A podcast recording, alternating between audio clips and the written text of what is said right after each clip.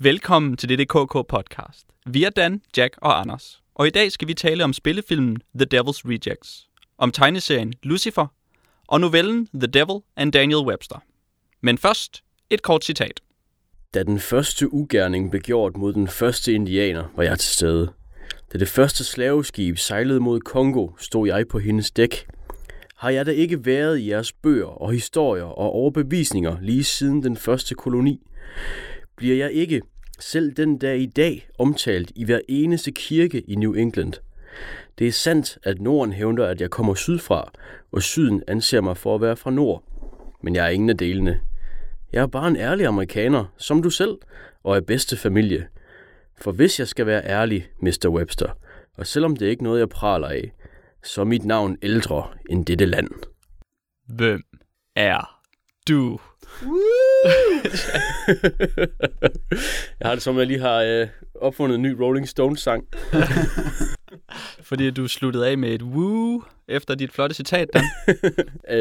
Eller fordi, at det er, hvad hedder den sang? Sympathy for the Devil. Sympathy for the Devil, ja. Netop. Det er vel indtaget det, vi har i dag. Måske. Udpræget. Det er jo ikke endnu. Vi skal finde ud af, om vi har det. Potentielt ja. Udpræget sympati for djævlen. Det kan man kalde det. Fordi vi har et djævletema. Djævletema. Hvordan man nu lige skal sige det. Hvor vi skal tale om spillefilmen The Devil's Rejects. Så skal vi tale om tegneserien Lucifer. Og så slutter vi af med novellen, som Dan lige citerede, The Devil and Daniel Webster. Det er jo faktisk et solidt tema. Solidt djævletema. Noget, vi kan være bekendt. Eller hvad? Ja. Det finder vi ud af, tror jeg. Kan vi tage kredit for det her tema helt selv? Altså, så er der måske en fyr ved navn Tobias Holst, der kommer og stikker os med en træfork. Ja. Hvordan er det, historien er, Jack? Tobias, altså vi har flere gange haft givet lytterne mulighed for at komme med forslag til temaer, senest til den store jubilæumsepisode, episode 75. Men også en gang forinden, nu husker jeg ikke præcist, hvornår det var. Måske episode 20? Ja, det tror jeg, det var. Havde vi også en lytterkonkurrence, hvor folk kunne foreslå et tema uden emner til. Hvor Tobias begejstret skrev ind og sagde, at han synes, vi skulle have satan-tema. Og i flere lytterbreve fra ham siden da, har han også lige forbi nævnt, at vi burde have et satan-tema. Og til episode 75, der skrev han os ind og foreslog et satan-tema, hvor The Devil and Daniel Webster var et af hans emner, og Lucifer var også et af dem. Ja. Er det ikke rigtigt? Jo, det er korrekt. Og så foreslår han en rigtig dårlig film, som vi har valgt ikke at bruge. Men det meste af emnet er faktisk takket være Tobias Holst. Ja, og han får så sin belønning i form af, at vi endelig laver en episode med satan-tema. Hans største drøm går i opfyldelse. Vi kan selvfølgelig ikke dedikere den til andre end djævlen, fordi vi har indgået en handel. Men hvis det var muligt, ville vi dedikere den til Tobias. Det er rigtigt. Godt. Inden det skal vi tale om, hvad vi har lavet siden sidst. Så er jeg spændt på at høre, hvad Jack har lavet, udover at flyve helt vildt langt med et fly, og så stå helt vildt tidligt op om morgenen. Stå tidligt op? Nå. Ja, gå sent i seng, undskyld.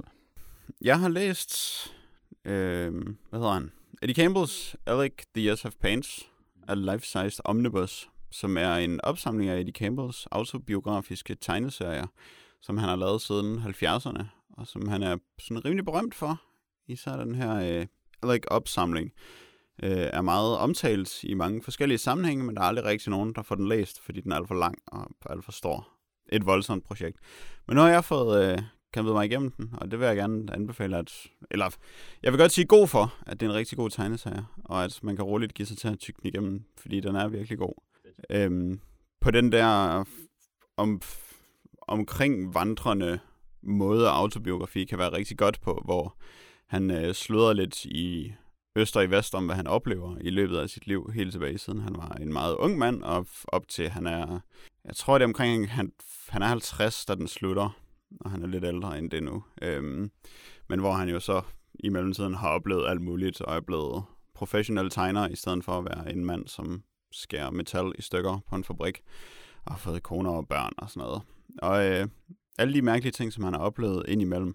Og det er en meget løs struktur, der er på det, hvor de ikke sådan rigtig har den samme form, alle afsnittene. Hvor de første er virker meget Jack Kerouac-inspireret med, at han fortæller om, hvordan de tager ud og og drikker øl sammen og sludrer og bare sådan er unge mennesker og venner, uden sådan rigtig at overveje det kunstneriske projekt i det så meget, hvilket han så begynder at gøre mere og mere. Og der kommer også flere lag af autobiografi i det, fordi at de første historier, der skriver han under pseudonym, og alle andre får også et pseudonym og så videre. Og så senere så besøger han ligesom den proces, han havde med at skrive det første autobiografiske i en ny autobiografi, hvor folk ikke behøver at være skjulte. Og det hele det bliver et meget sådan personligt og meget kunstnerisk velovervejet projekt et eller andet sted, selvom det er så spontant opstået, som det er. Og det er faktisk en rigtig god selvbiografi. Kan jeg lige få dig til at sige titlen igen? Alec: The Years Have Pants, a Life-Size Omnibus. Godt. The Years Have Pants. The Years Have Pants. Det er jo det, vi sidder lidt og undrer os over. Alle, der ikke har læst den i hvert fald. Hvorfor årene egentlig har bukser. Og listigt nok, så er det faktisk på de sidste 30 sider, det kapitel, som hedder The Years Have Pants, for man får det forklaret af. Men det kommer bare fra et digt, som han godt kunne lide. Jeg glæder mig til listen. Jeg er glad for, at Eddie Campbell ikke skuffer. Nej, det synes jeg ikke, han gør.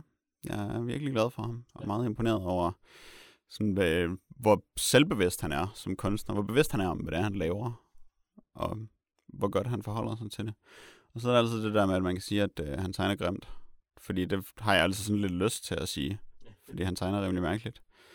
Men det er også ret fantastisk på en eller anden måde, og det er jo meget grafieret, som man kunne vælge at kalde det, hvis man var en fransk strukturalist, hvor det er meget tydeligt, hvordan han har været til stede i den kunstneriske proces. Man kan sådan meget følge hans bevægelser i det. Det er ikke særlig gennemdesignet, men meget sådan umiddelbart.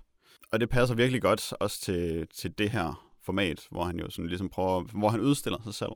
Så udstiller han sig selv på alle de måder, som han kan med tegneserien. Det er super fint. Ja, det er store ord. Kan du matche det, Dan? Prøv. Jeg kan prøve. Det er måske ikke... Vi skal hen i noget andet, ved mig i hvert fald, fordi jeg har lavet en pagt med, ikke med djævlen, men med Thomas Grønborg Sørensen, om at se Virginia Woolf, eller Who's Afraid of Virginia Woolf, fra 1966 jo. Og det var en af de her famøse teaterfilm. Ja, eller det er jo, film, du må lige ridse scenen op, ja. Hvis folk ikke lige har hørt. Ja, det er rigtigt. 2 eller 3 episoder af det der på podcast. Som, ja, vi havde jo en god snak om, at de her teaterfilm, de kunne være gode, eller knap så gode, og at der er nogen, der er trætte af at se dem, og de er, de er for teateraktige.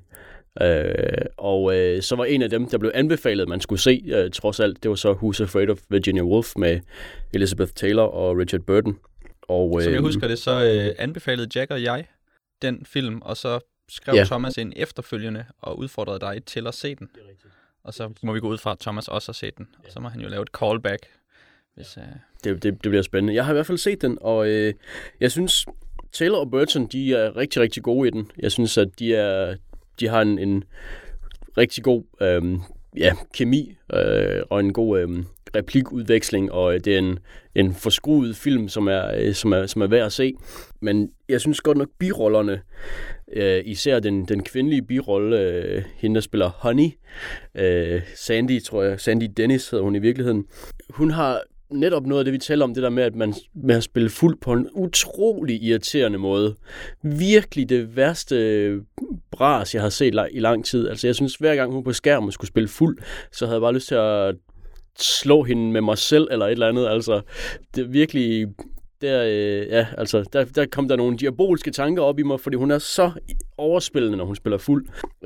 Og egentlig fyren, der spiller hendes mand, den anden birolle, han er ikke nær så tit fuld i filmen, men han er faktisk også ret dårlig til at spille fuld, hvor det er sådan meget kontrastfyldt, hvor Burton og Taylor, de sådan hele tiden er sådan lidt fulde, og de er sådan ret gode til det, og jeg håber bare sådan, de er fulde i virkeligheden også, mens de laver den filmen. Men de der 2 biroller, de er simpelthen så sucky til at spille fulde, at det kan virkelig tage noget af glæden væk fra filmen, desværre. Heldigvis er den overvejende god på grund af de 2 hovedroller stadigvæk, synes jeg. Men det der med at nu har jeg drukket et glas konjak, nu er jeg fuld i 7 timer bagefter. Det kan virkelig irritere mig. Men jeg tror, at det med, at folk er dårlige til at spille fulde, det er sådan lidt æbler og pærer, selvom det selvfølgelig er en fast ingrediens i teaterfilm, at nogen skal drikke sig fulde, fordi sådan som jeg lige husker det, så er der ret mange, som var ret dårlige til at spille fulde i film i 60'erne. Og jeg kan da i hvert fald sige, at folk stadig kan være utrolig dårlige til at spille fulde i film. Så jeg ved ikke, om det har så meget med selve teaterfilmformatet at gøre. Så hvis du måske kunne brokke dig lidt over det, eller sige, om det var noget, om du oplevede det som en teaterfilm overhovedet. Ja, altså jeg oplevede det som en teaterfilm, men det var ikke noget, jeg synes, der var... Jeg fandt negativt som sådan. Altså der er de her deciderede sceneskift. Altså først så er de i ægteparrets hus, og så er de på... Ja, så er de senere på en kro, eller en tavern, eller et eller andet, og så er de tilbage i huset. Så man ser, at der er sådan nogle... Der er sådan nogle deciderede sceneskift, altså det kan man godt fornemme, men jeg synes ikke, det er noget, der gør noget. Altså det er ikke noget, jeg sidder og tænker, nå, nu skifter de scene, teater. Det synes jeg sådan set, der var helt fint, og det var, det ved jeg ikke, det gjorde den bare sådan, ja, struktureret på en måde, jeg egentlig godt kunne lide. Men jeg synes, at det som, som der måske... det sammenfald mellem, at nu er der nogen, der spiller fuld, og så er det deres scene, når de er fulde på en eller anden måde, så er det dem, der skal agere helt vildt. Det var sådan meget teateragtigt på en knap så negativ måde, eller knap så positiv måde, undskyld. Og det ved jeg ikke om... det har svært ved at se, hvad jeg skal skyde skylden på der. Om det er fordi, at man er dårlig til at spille fuld i 60'erne, eller om det er fordi, at de deciderede skuespillere er dårligt til at spille fuld, eller om det er den struktur, der ligesom fremelsker deres irriterende fulderi i filmen, det ved jeg ikke helt. Men der var i hvert fald, når der lige pludselig var en, der, nu er hun fuld, og så agerer hun helt vildt, og hun er helt vildt barnlig, og kan sådan, er på et helt andet plan, og kan ikke forstå noget, og hun vil bare holde om sin konjakflaske og sådan noget. Nu taler jeg om birollen igen. Så tager hun måske for meget opmærksomhed væk fra, hvad jeg synes, der er fedt ved filmen, og så kan jeg bedre lide, når de bare siger, at hun er fuld, og ligger sådan ude på badeværelset, og ikke er der. Jeg har nogle problemer med hende. Jamen, det er godt. Men det lyder stadig, som om det fylder meget for din filmoplevelse, at det er en teaterfilm. Ja, altså det må jeg jo måske medgive, at det gør det. Jeg tror, hvis det ikke havde været nogen, der var Elizabeth Taylor og Richard Burton, der havde spillet hovedrollerne, så havde jeg måske ikke så meget nyt film, men altså, det gjorde, de to gjorde trods alt, jeg nød filmen en del, da jeg så den. Men du har så også fået det præsenteret på en måde, så det er næsten umuligt ikke at få teaterfilmdelen af det til at fylde en masse. Det er rigtigt. Det spiller også ind, men lige meget, hvordan jeg fik det præsenteret, så tror jeg stadigvæk, jeg ville sidde og brænde små voodoo-dukker, der forestiller Sandy Dennis bagefter, jeg har set den. Men måske skulle du prøve at se nogle flere Sandy Dennis-film. Og hun er lige så dårlig i sine andre film, eller om det er teaterfilm-genren, der er problemer. Nu du siger det, ja. Det er din nye udfordring. Det er lige før, jeg bliver nødt til det, ja. Gaven, der bliver ved med at give. Sandy Dennis. Gaven, der bliver ved med at dræbe, det er PC-spillet Rogue Legacy. Et roguelite computerspil, hvis man er inde i genre-definitionerne, der handler om, at man er en ridder, som løber ud for at besejre 5 monstre og vinde hele spillet, men så dør han. Og så har han en arving, som overtager alle hans egenskaber, alle hans udstyr og alle hans penge, og så styrer man arvingen, og så går han ud for at dræbe 5 monstre, eller 5 store slutbosser, og så dør han, og så har han en arving, og sådan bliver spillet ved med at få en ny arving, fordi at man jo ikke gennemfører, fordi at spillet er sindssygt svært. Og så alle de her arvinger her, de har så forskellige karakteristika, så der kan fx være en, der er farveblind, og så er hele spillet i sort-hvid. Eller der kan være en, der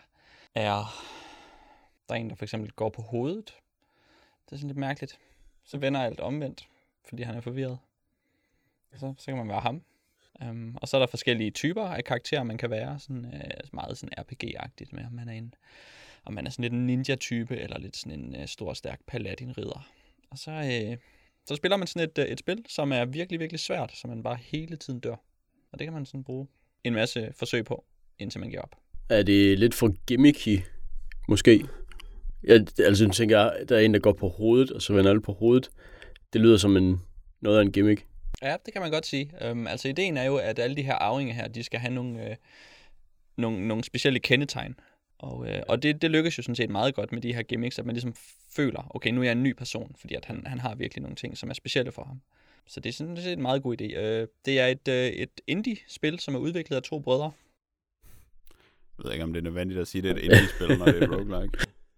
Nej, men det er udviklet af to brødre, som har sagt, at de konkret er meget inspireret af spillet The Binding of Isaac, ja, som vi jo faktisk spillede i en tidligere episode af DDKK-podcast, som har det her med, at man genererer sin karakter, eller ens karakter får en masse egenskaber, og forændret sit udseende, og forændret reglerne omkring, hvad han kan og ikke kan i løbet af spillet. Og på samme måde, så har man den her mangfoldighed af egenskaber, som der tilsammen giver en unik karakter hver gang. Jeg kan forestille mig, at når du fortæller om det, så lyder det som om, at det kan gå godt, og det også kan gå galt. Altså det der med at være farveblind, synes jeg, det lyder ret sjovt. Men det der med, at alting vender på hovedet, det ved jeg ikke. Det tror jeg måske, der vil være lidt irriterende at spille. Det ved jeg ikke. Hvordan er din oplevelse af det? Ja, men det er også irriterende at spille. Det er en af dem, man gerne vil undgå. Ja. Men det er så sådan, at man bliver præsenteret for 3 forskellige arvinge, hver gang man dør. Og de her arvinge, de har så nogle forskellige plusser og nogle forskellige minuser. Og de har, hvis man nu er specielt interesseret i at få en specifik class, en specifik type af kriger, så vil man måske vælge den kriger frem for de andre, men så kan det så være, at det også er en, der lige har nogle fysiske defekter, som gør, at han er kæmpestor eller lille bitte, for eksempel. Som så gør det til en yderligere udfordring at spille spillet, hvis man er kæmpestor, fordi man kan ikke holde til mere, selvom man er kæmpestor, så monsterne de rammer en helt vildt let, for eksempel. Så der er sådan nogle trade-offs, hvor man skal lidt analysere situationen, og så vælge den karakter, man gerne vil have. Og så derudover så er det også sjovt at prøve noget nyt, og så sige, jeg har ikke prøvet ham der går på hovedet, så jeg prøver lige ham, og så dør man.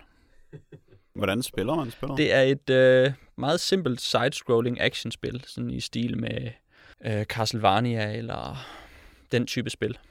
Eller alle indie-spil nogensinde. Ja, sådan noget i den stil, ja.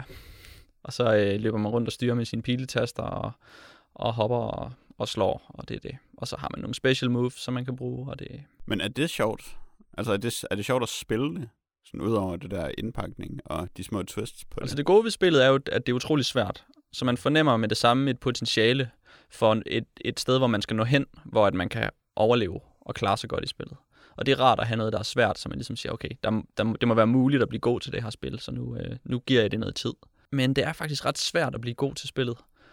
Så selve spildynamikkerne og mekanikkerne og controlsene, det kommer aldrig rigtig op i en højere enhed for mig at spille spillet. Jeg blev sådan set ved med at være dårlig, og ved med at lave de samme fejl, på trods af, at jeg burde blive bedre til det. Mm. Det er også lidt det, som jeg har tænkt, når jeg har læst om folk, der spillede spillet, og set folk spille spillet, at det virkede som om, at det der grundlæggende system bare ikke var særlig sjovt, eller sådan særligt velfungerende. Selvom al indpakningen og de der ekstra elementer, synes jeg faktisk virker som en ret god idé, fordi det er jo en meget sjov måde at forholde sig til permadeath på, med at man ikke sådan rigtig permanent dør. Det har sådan en indflydelse.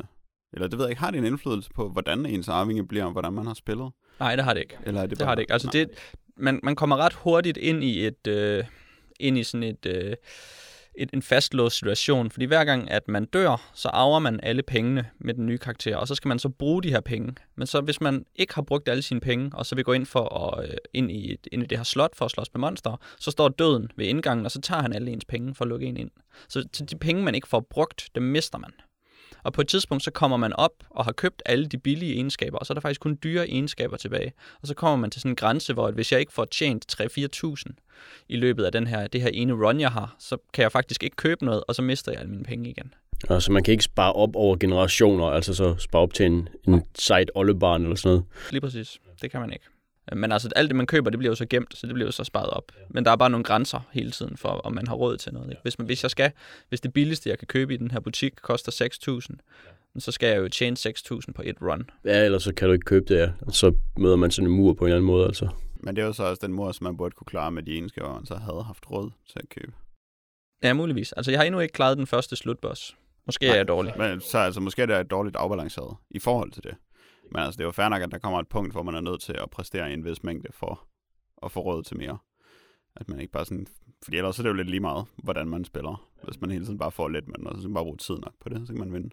Men det lyder nu, som om det ville have været sjovere, hvis den måde, man havde spillet på, havde indflydelse på, hvad det var for en arving, man så fik bagefter, synes jeg. Det troede jeg, og det havde jeg forestillet mig, når jeg læste om det. Og det synes jeg lød sjovere, end bare, at man får en tilfældig mand, og så deles man om pengene. Det er også noget, det tænker jeg, det virker oplagt, at man spiller på en eller anden bestemt måde, og så påvirker det ens arving, altså. Ja, det er meget typisk for de her sådan forholdsvis billige indie-spil, at en stor del af dem er at udforske dem og finde ud af, hvad de handler om. Og så når man har fundet ud af, hvad de handler om, så skal der så være noget, der skal kunne tage over og give en spiloplevelse eller en udfordring. Og det er der, hvor den mangler noget, der tager over. Når man har fundet ud af, at der faktisk ikke er så meget at komme efter i det her arvingesystem. Udover nogle små sjove pudsigheder. Eller kæmpe pudsigheder. Ja, det er Rogue Legacy. På alle platforme kommer også til de nye generationer af konsoller. Jeg tror, at hvis det her var en episode af Roguelike Speed Dating, så ville jeg nok ikke bede om Rogue Legacy's telefonnummer. Okay. No. Den er fristet, men han prøver at skjule det. Har du lavet mere? Det er bare fordi, det er ja, jeg er let. Du var så let. Jack, har du lavet mere? Jeg har set nogle Robert Altman-film, og så har jeg lyst til at sige, men jeg gider ikke tale om dem, fordi det gjorde du sidste gang, du havde set nogle Robert Altman-film. Men jeg ved ikke helt, om det var, fordi vi var ved at løbe tør for tid, eller om det var, fordi du bare havde at tale om Robert Altman-film. Nej, det var, fordi vi var ved at løbe tør for tid. Jeg kan godt lide at tale om Robert Altman. Fordi det var jo så mit nye instruktørprojekt, det var at se Robert Altman-film. Så fandt jeg en liste med hans 10 bedste film, og fandt ud af, hvilke nogle af dem jeg havde set, og hvilke jeg ikke havde set. Og så gav jeg mig til at se dem.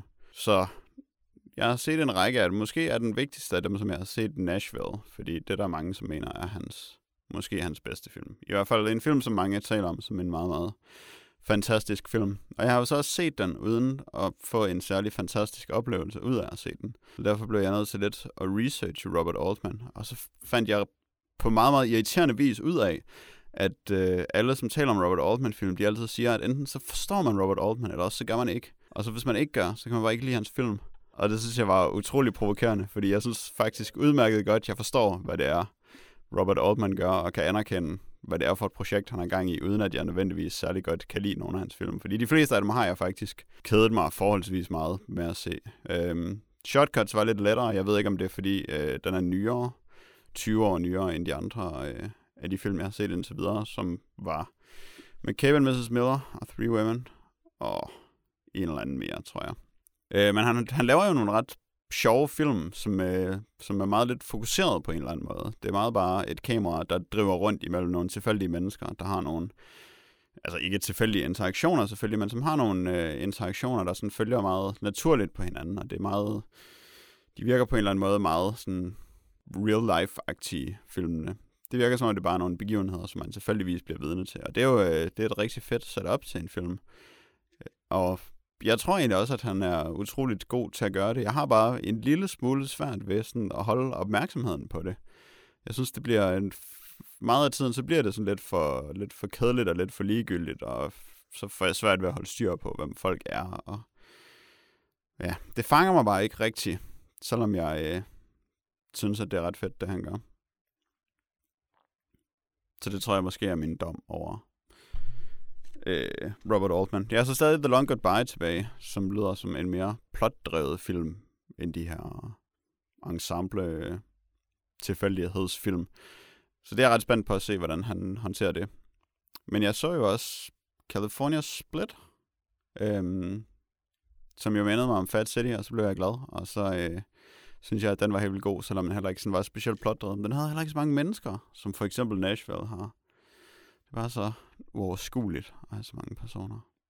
Jeg blev helt træt af at tænke på det. Af nyere film er der også Gosford Park, som vi så til den her podcast tilbage i 15-17. Butler til mig. Yes. Ja, den var også nyere og lidt mere overskuelig. Den havde vel egentlig også lidt sådan et, altså i hvert fald et stort persongalleri. Og sådan en rigtig hygge-nygge-film vil jo så være Prairie Home Companion, som er hans sidste film. Jeg tror faktisk, at han ikke når at lave den færdig. Så er det faktisk Paul Thomas Anderson, som er assistant director på den, imens, hvilket er meget pudsigt. Som er en film, der handler om et radioprogram. Og så ser man en masse af de her scene-performances til det her. Det er sådan et radioprogram, som også er sådan en scene-ting, hvor at der er et publikum til. Og så ser man selvfølgelig, hvad der sker på scenen, og så ser man nogle af de ting, der foregår backstage, og så er der nogle plots, og så bare nogle gode sange, og så kan man sidde og hygge sig og se Prairie Home Companion. Men på en eller anden måde, så overrasker det mig ikke, at Paul Thomas Anderson var assistant director på en Robert Altman-film, fordi jeg ved, altså, måske er det bare, fordi jeg lige har set deres film sådan lige efter hinanden nu, men jeg synes godt, at man kan se nogle ligheder, at Paul Thomas Anderson også har set en del Robert Altman. De har måske også lidt det samme med at få meget ud af deres skuespillere, og give deres skuespillere meget ansvar for filmene. Robert Altman skulle jo efter sine have brugt meget improvisation, og meget bare stille sine skuespillere ved siden af hinanden, og så vente og se, hvad der skete. Nej. California Split er et godt eksempel på det. Der tror jeg ikke, de laver andet. Men den havde Robert Duvall, havde den ikke? Eller, hvad hedder han? Gould? Elliot Gould og... Var det Elliot Gould? Hvem er den anden? Det kan jeg ikke lige huske. I mit hoved så er det Robert Duvall, så er den helt vildt god. Det kører vi bare med. Dan, hvad er der inde i dit hoved? Nogle rester af et eller andet, du har lavet i løbet af de sidste 14 dage måske? Der er ren glemsel inde i mit hoved, fordi at jeg prøvede at se Oblivion med Tom Cruise. Og den er så kedelig. Det er sådan en... Ligesom Wall-E i starten lidt, hvor Tom Cruise, han er Wall-E og løber rundt og har sådan... På jorden og er sådan, laver små reparationer på sådan nogle, en eller anden form for energidimser, der skal give strøm til et eller andet. Og så er han Tom Cruise samtidig med, og så er han, når ingen ser, så er han vild med, den 21. århundredes kultur, så han har sådan en New York-cap, han tager på, sådan en med NY-logoet, og så går han sådan ud på The Field, sådan et gammelt stadion, og så han bare forestiller sig, hvordan det er Super Bowl var dengang, og sådan noget. Og det er simpelthen så irriterende. Og jeg havde ganske vist hørt, at den skulle være sådan ret kedelig, og det tænkte jeg, det er sikkert fordi de ikke forstår den. Men altså, den var godt nok ret kedelig, og det er en af de film, hvor traileren afslører alt for meget, så jeg sad bare og ventede på, at de der skumle væsener, der var på jorden, skulle blive afsløret, som at det bare var Morgan Freemans undersåtter. Og det tog alt for lang tid. Jeg ved ikke, måske hvis jeg ikke havde set traileren, så havde jeg måske været mere fænget af filmen, men som det var her, så sad man bare og ventede på, at det næste skete, og så havde han Tom Cruises karakter nogle visioner om en eller anden kvinde, og så tænker man, at kan vide, om hun dukker op senere, og det gør hun selvfølgelig, fordi at den er meget forudsigelig, synes jeg. Altså tit der i film, så hvis der er nogen, der har visioner omkring noget, så kommer det også til at udspille sig i filmen. Ja, men det er på sådan en ekstremt triviel måde, hvor det er meningen, det skal være sådan skummelt eller mærkeligt eller sådan noget, og det er det bare slet ikke. Altså det er bare så tydeligt, at man ved altid, når en ny scene starter, så ved man godt, hvor den slutter, så der er ikke nogen overraskelse. Det er ikke sådan, at gav vide om hans tilværelse på jorden er en stor løgn. Altså, det er det. Det ved man. Altså, det er simpelthen... Det er virkelig så middle of the road sci-fi, der spiller på alle klichéerne, uden at bidrage med noget nyt. Altså, der er måske nogle forholdsvis interessante sådan, grafiske repræsentationer af fremtiden, men de drukner bare i at man kan forudse nærmest alt. Altså, det var bare kedeligt. Hvad synes du egentlig om Tom Cruise? Jamen, jeg har det ikke så dårligt med ham. Jeg har det ikke så slemt med ham, som man kunne have. Jeg er sådan lidt ligeglad med ham, men altså, jeg blev da lidt sur på hans Tom Cruise-aktive fjæs, mens han gik rundt på den der stadion i filmen, og synes, at Super Bowl bare var det bedste, og forestillede sig, hvordan det var dengang, og så fortæller han sådan ligesom over radioen, sådan hvordan at i sidste Super Bowl match i 2017, før alt gik under, der var der sådan en eller anden, der fik bolden, og så løber han sådan på marken selv, som om at det er ham, og så laver han sådan en touchdown, og så er der sådan noget dæmpet, jubel på lydsporet og sådan noget. Det er bare, hvis I vil lave en film om Super Bowl, så gør det, og så lad være med at gøre det der, fordi det var så kedeligt og dårligt. Nej, måske er det fedt for amerikanere. Ja, det er der en mulighed for. Men det er måske meget nostalgisk at tænke på en gammel fodboldkamp. Jeg har hørt om, at de godt kan lide det der amerikanske fodbold i hvert fald. Ja.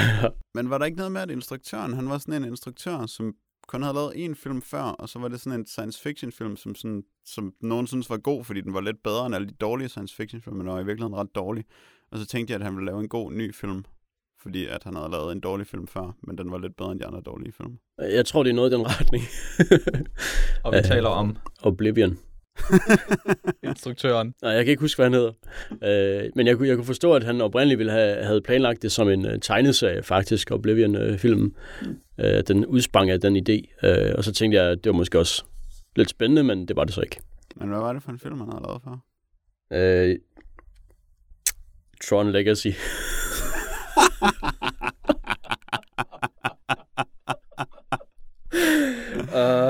Jeg stopper alt, hvad jeg har sagt. Ja. Vi er kommet cirka 30 minutter ind i vores podcast, så vi har lidt travlt, men jeg kan lige nu nævne, at jeg har set en lille håndfuld film siden sidst. Blandt andet, så må jeg jo hellere sige, at jeg har fået set Shotgun Stories, som jeg lovede herre Thomas Sørensen, at jeg ville se.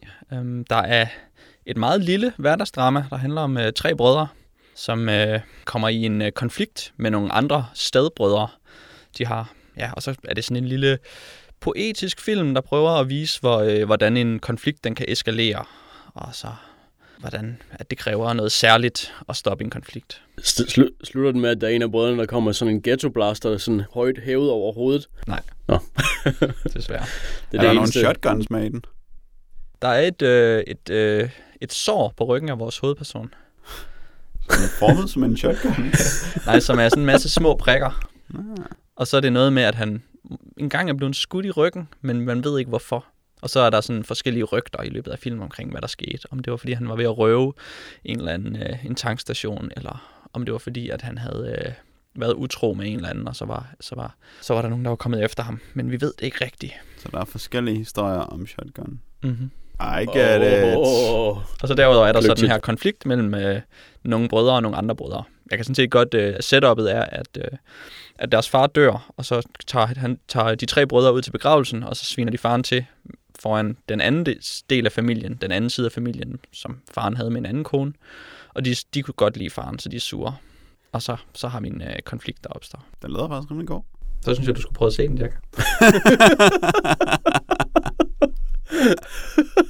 Nej, den er ok. Den er lidt for lille, og jeg synes faktisk ikke, den er poetisk nok. Den prøver at lave sådan noget hyggelig deadpan humor indimellem, som lidt går imod den her sådan lidt mere poetiske ned på jorden hverdagsdrama ting. Så jeg synes lidt de clasher med hinanden. Og så de her tre brødre, de ligner bare ikke hinanden. Og det er sådan lidt mærkeligt også, fordi der er måske 4-5 år imellem dem. De burde bare ligne hinanden. Gør de. Så det distraherer. Det gør det altså, specielt fordi at... Hvad hed vores mand? Ham, som vi skulle se film med. Skurken fra Superman. Nå, hvad hedder han? General Zod? Michael Shannon, er det ikke det, han hedder? Michael Shannon, lige præcis. Michael Shannon er jo en af brødrene, og han har jo et utroligt karakteristisk udseende. Ja. De andre brødre ligner ham ikke. Ja. Det er sådan lidt ligesom i Albino Alligator, hvor Gary Sinise skal forestille dig at være bror med ham der fra Drugstore Cowboy. Mm. Matt Dillon, ja. De ligner heller ikke specielt hinanden. Gary Sinise ligner jo ikke nogen. Nej, det gør det ikke. Ja, det kan jeg godt identificere mig med i Asian. Så det prøver jeg lige mentalt at forberede mig på, at jeg skal abstrahere herfra. Altså. Mm. Så bliver den mega god. Du kan så bare brødrene ligner hinanden i mit hoved. Du kan eventuelt have sådan nogle små Michael Shannon-hoveder, du holder op foran skærmen, når du ser de andre brødre. Det er faktisk en rigtig god idé. Jeg gør det ved alle film, altså. Ja. Også dem, der ikke med Michael Shannon. Alle personerne Michael Shannon. Ja. Nå, men ja, jeg har også set nogle andre film, men jeg tror ikke, at vi har tid til at tale om det, så det kan jeg jo måske tage en anden gang. Nu skal vi tale om det første diabolske emne for i dag, nemlig spillefilmen The Devil's Rejects. Det er en film, der udkom i 2005. Den er distribueret af Lionsgate, som er, ja, det kan vi måske vende tilbage til, nok det korrekte distributionsselskab at udgive lige præcis den her film hos, på grund af nogle af dens egenskaber.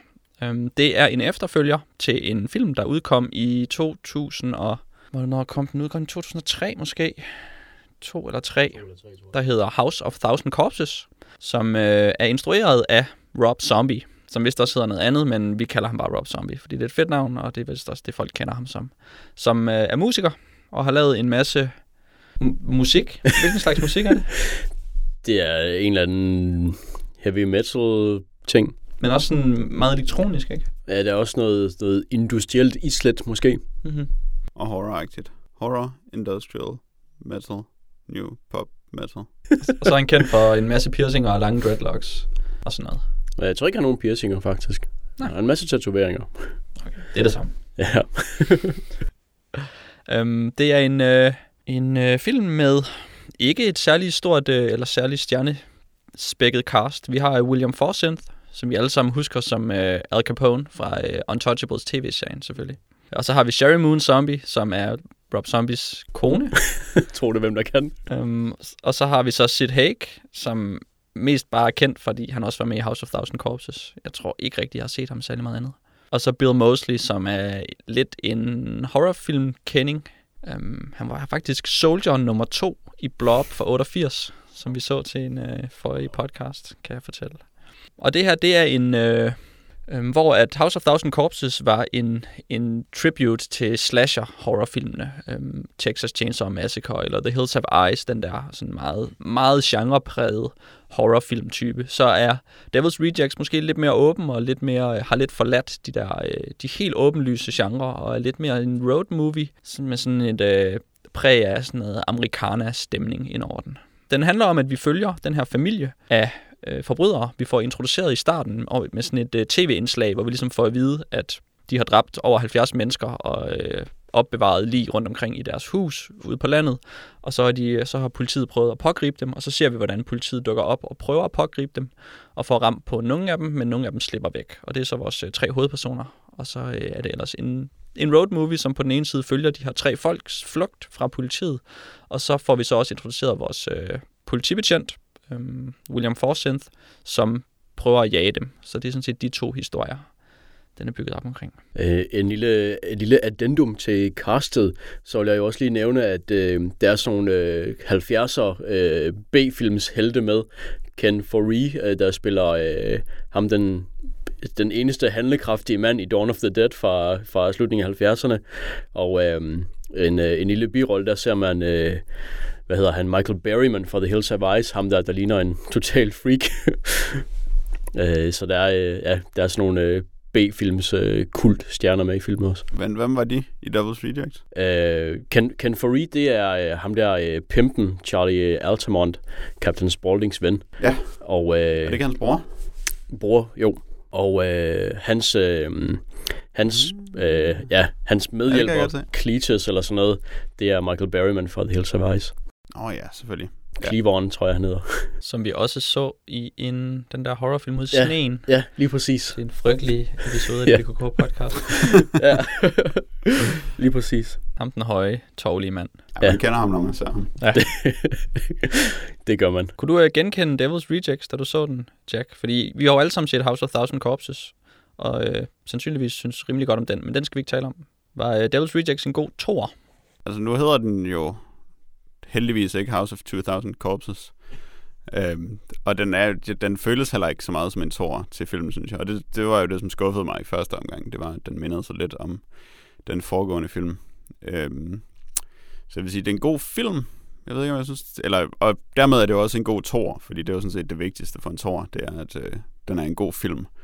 Det var meget vigtigere, end at den har noget med den foregående at gøre. Men jeg synes, jeg havde nogle bedre briller på til at se den, og jeg havde glemt næsten alt, hvad der skete i den. Jeg blev ved med at tro, at jeg kunne huske, hvad der ville ske i den, men så var det noget helt andet, der skete. Så det gjorde det selvfølgelig til en fed oplevelse. Noget, som jeg tænkte meget over, var, hvor amerikansk den her film er. Og det passer jo egentlig også meget godt med, at den første film var baseret på Texas Chainsaw, basically. Som jo også er kendt for...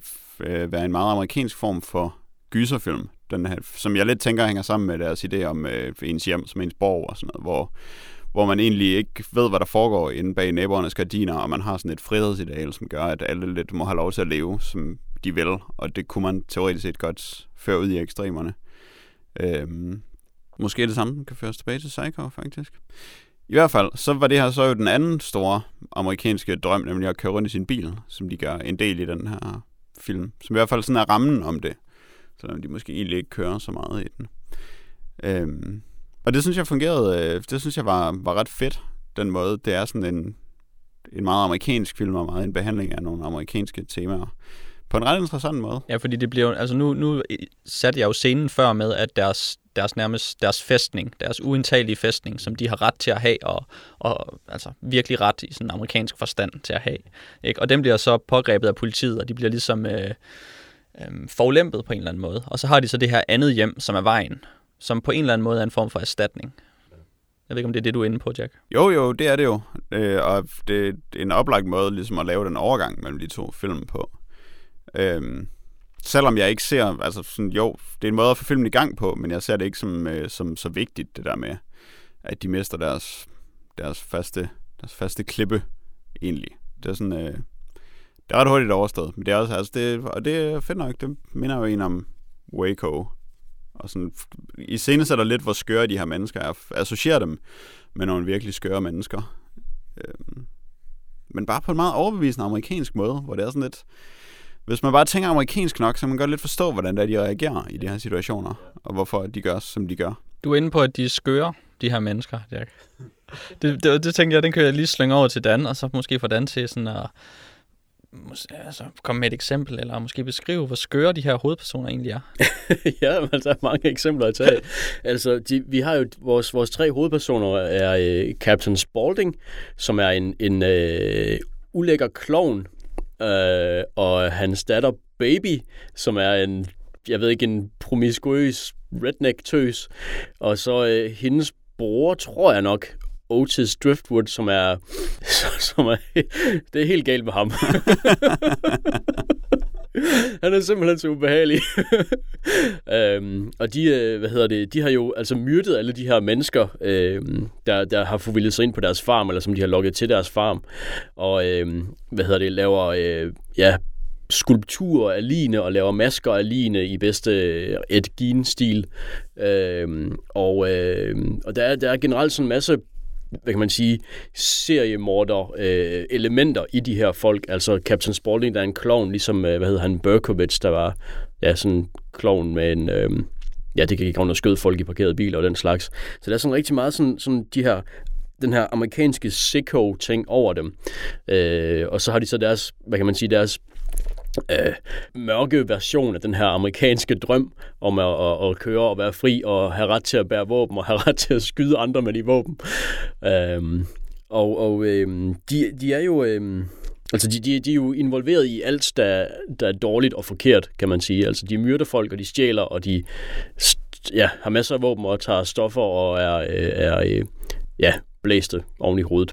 Og det er, fordi de torturerer og voldtager jo også. Det gør de også, ja, det gør de også. Det kan man også lige tage med. Og det er måske altså der, hvor den øger indsatsen lidt ja, i forhold til hvad mange andre film gør på det her punkt. Der er den måske mere ekstrem end de fleste andre horrorfilm eller lignende film, eller er det en horrorfilm, eller er det en road movie? Det er måske det, vi står i sådan lidt en mærkelig... Der er i hvert fald, den rejser en masse spørgsmål for mig, når jeg ser den her film, fordi jeg er ikke helt sikker på. Så det kan måske være, at I kan besvare nogle af de spørgsmål. Er det en horrorfilm? Er det en road movie drama? Går den over stregen, eller laver den en ny streg? Det er virkelig svært at sige, hvordan man skal klassificere den på en eller anden måde, fordi nu har jeg set den, jeg tror, det er for tredje gang, jeg har set den her for nylig, og der føler jeg den rigtig meget som en road movie til tider, men så er der jo også de her unægtelige horror-elementer, og de her elementer af ekstrem ubehag, når de tager nogle gidsler, for eksempel ind på sådan en motelværelse, og flere andre steder, hvor det bare er utrolig ubehageligt, hvad de her hovedpersoner, de gør ved folk, og hvordan de agerer i verden. Kan du komme med et eksempel på en scene, hvor du synes, det var ubehageligt at se på? Jeg synes et godt eksempel, det er den her motelværelse scene, hvor der er det her country band, Banjo and Sullivan, som består af to gutter, ældre herre og så en ung fyr, og så deres to koner, og de bliver så taget som gidsler inde på sådan en motelværelse, og Otis, der for eksempel fører en pistol ned i trusserne på en af kvinderne, og hvor hun spiller også sådan, hun er meget overbevisende i hendes spil med, hvor utroligt ubehageligt hun synes, det er. Og det er det jo sandsynligvis også, altså, men hun gør det jo, altså, hun gør det sådan virkelig godt, sådan med, at hun gisper og kan nærmest ikke sådan udtale ting, når han beder hende om at sige alle mulige, altså perverse ting, mens han befamler hende med sin pistol. Altså, det synes jeg, det var stadigvæk rigtig ubehageligt at se, selv efter at have set det et par gange før, hvordan de her gidsler, de bliver behandlet, og det går jo ikke. Ja, det går jo ikke godt for dem. Men er det ikke specifikt den ubehagelige scene, den hvor han svinger hende, moren i familien, til at tage tøjet af og snæve med ham og så videre? Er det ikke mest bare den scene, der er ubehagelig? Jeg kan ikke helt huske, at andre skulle være... Fordi jeg synes nemlig ikke, at den er særligt ubehagelig, eller sådan særligt voldelig, eller i hvert fald særligt eksplicit i sin vold.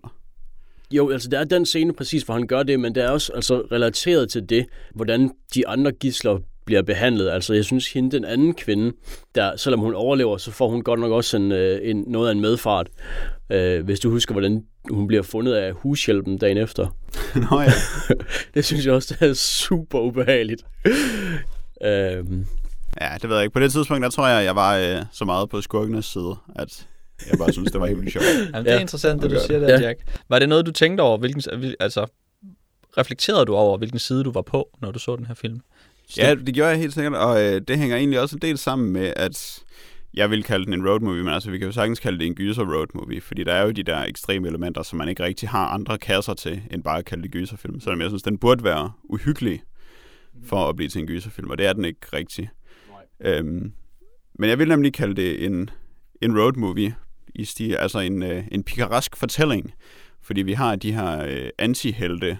Så altså, det er virkelig at strække antihelte så meget som muligt, men den har den der interne logik et eller andet sted, som jeg snakkede om før, med at det amerikanske frihedsideal bare bliver så meget en ledestjerne for dem. Altså, det er et genkendeligt ideal, som bliver trukket ud i sin yderste ekstrem i det tilfælde, og det giver dem alligevel mulighed for at blive ved med at være antihelte. Og så er Captain Spaulding og Otis Driftwood, de er begge to så utroligt charmerende som skuespillere, at det er virkelig svært ikke at holde af dem. Jeg kan ikke særlig godt lide Sheri Moon Zombie. Jeg synes, hun er en dårlig skuespiller. Hun er endnu dårligere i Rob Zombies nye film, og derfor så irriterer det mig altid lidt at se på hende. Og jeg synes, hun har en lidt irriterende rolle i den her film. Altså, det er meget udefineret, og det er meget kedeligt, det hun endelig gør. Der er ikke rigtig noget ekstremt i nogle af de ting, hun gør, udover at hun er god til at kaste med kniv. Det er det eneste ekstreme ved hende. Så hun er sådan lidt spildt, men altså Spalding og Driftwood, de er begge så utroligt effektive som antihelte. Og som folk, der virkelig ser sig selv som havende ret. Altså, de er blevet forudlempet på en eller anden måde af det, der foregår. Og de er i deres gode ret til at gøre det, de gør. Det bliver man efterhånden meget overbevist om. Der er den der scene med moren, der skal afklædes, som er for ubehagelig, så man ikke rigtig kan holde med dem. Men jeg synes, det andet, men det er måske også, fordi den er så realistisk i forhold til det der med, at han skærer hende der, den anden piges mands ansigt af og giver hende det på som en maske. At det bliver så over the top, at det bliver lettere at abstrahere fra det, og man behøver ikke tage det så moralsk alvorligt, som med de mere realistiske scener. Jamen, det er jo helt åbenlyst. Det får jo et muntert grin, når man genfortæller den, sammenlignet med nogle af de andre torturscener, ikke? Som har en hårdhed og en realisme. Det er rigtigt. Men jeg synes stadigvæk, når jeg ser scenen med hende, den unge pige, der har sin mands ansigt på, så synes jeg virkelig, det er super ubehageligt, fordi jeg vil helst undgå at være i samme situation i hvert fald. Jeg tænkte meget på Natural Born Killers, faktisk, da jeg så den her film, i forbindelse med det, du også siger, Jack, med, at det er mere en road movie, og den har mere den har en masse skæve vinkler, den har en masse stiltræk, hvor den laver nogle skøre close-ups, som virker sådan lidt magiske, eller sådan lidt specielle, på samme måde som Natural Born Killers. Og så også bare, at den har altså helt klart sin egen moral, hvor vi er helt derude i enderne, hvor vi har de ekstreme skurke, som simpelthen er så nedrige, at det er umuligt at forstå. Og så i den helt anden spektrum, der har vi den her politibetjent, som er en selvtægtshævner, og som tager loven i egen hånd, og faktisk begynder at torturere sine fanger, fordi at det føler han, at han har ret til, ikke? Og på en eller anden måde, så mødes ekstremerne jo altid. Eller ikke altid, men så mødes de og har faktisk noget til fælles. Og så får man ligesom opløst det der moralske kompas, fordi jamen, de gode er jo også onde. Jamen, det er jo ikke så meget i deres, hvad skal man sige, deres retfærdighed, at de er i forskellige ender af spektret. Det er mere sådan et apollinsk og dionysisk koncept, hvor vores antihelte, de gør... Altså, de gør det sådan for deres egen fornøjelses skyld, og for på en eller anden måde at leve livet, mens ham der sheriffen, han er mere... Det er sådan en dødbringende, stillestående retfærdighed, han er underkastet, som er sådan uden handlerum og uden nogen glæde for ham, hvor vores hovedpersoner, de jo tydeligvis får et positivt afkast af det, de er i gang med. De synes, det er mega sjovt. Så synes han ikke rigtigt, at noget er sjovt. Altså, alt er trist og dødt for ham, og han har ikke nogen mulighed. Han har overhovedet ikke nogen frihed. Altså, han er fuldstændig fanget i sit hævnkompleks og Jeg ved ikke, om man kan sige, at han er fanget af loven. Det er han jo tydeligvis ikke. Men i hvert fald er sådan et retfærdighedskompleks, som berøver ham alle glæde i sit liv. Filmens dialoger, synes jeg, nogle gange er gode og nogle gange er dårlige. På sådan en måde, hvor at den prøver rigtig, rigtig meget at provokere os på dialogsiden. Hvor man kan sige, at den provokerer os åbenlyst visuelt og tematisk med de ting, den gør. Men de prøver også at bande rigtig meget. Og sådan have et eller andet. Og sige fuck eller ass eller dick i hver sætning. På sådan en måde, hvor det bliver helt absurd. Der er en scene, som ikke har nogen sammenhæng med noget, men hvor de er ude og købe nogle høns. Ja. Og den scene, den bliver fuldstændig afmonteret af, at de skal føre en samtale omkring at have sex med kyllinger, og så bare sige chicken fucker 3 gange i hver sætning. Ja. Jamen, den scene, den er virkelig ud af en tangent. Og det er jo, jeg ved ikke om, altså den er jo tydeligvis, meningen skal være komisk, men jeg ved ikke, hvorfor den... Jeg ved ikke, hvorfor at man har tænkt, at der er brug for den. Måske fordi, at man synes, at filmen var for... Altså, den skulle være en eller anden kontrast til alt det brutale og ubehagelige, og så har man måske følt brug for at have en scene med noget komik. Men den er virkelig bare... Det er jo de her 2 bipersoner, altså Charlie og Cleaveren, der ikke har særlig meget indflydelse på plottet som sådan, men de er så ude at købe høns, fordi der skal grilles høns, fordi de har besøg af de her psykopater. Hvilket er ligegyldigt. Ja, lige altså scenen er der bare, fordi de skal i slutningen af scenen møde en politibetjent, som de skal have en samtale med. Ja, det er det. Og det kunne man måske gøre på kortere tid, uden at tale om, hvor meget, hvordan man seksuelt udnytter høns. Var det sjovt? Ja.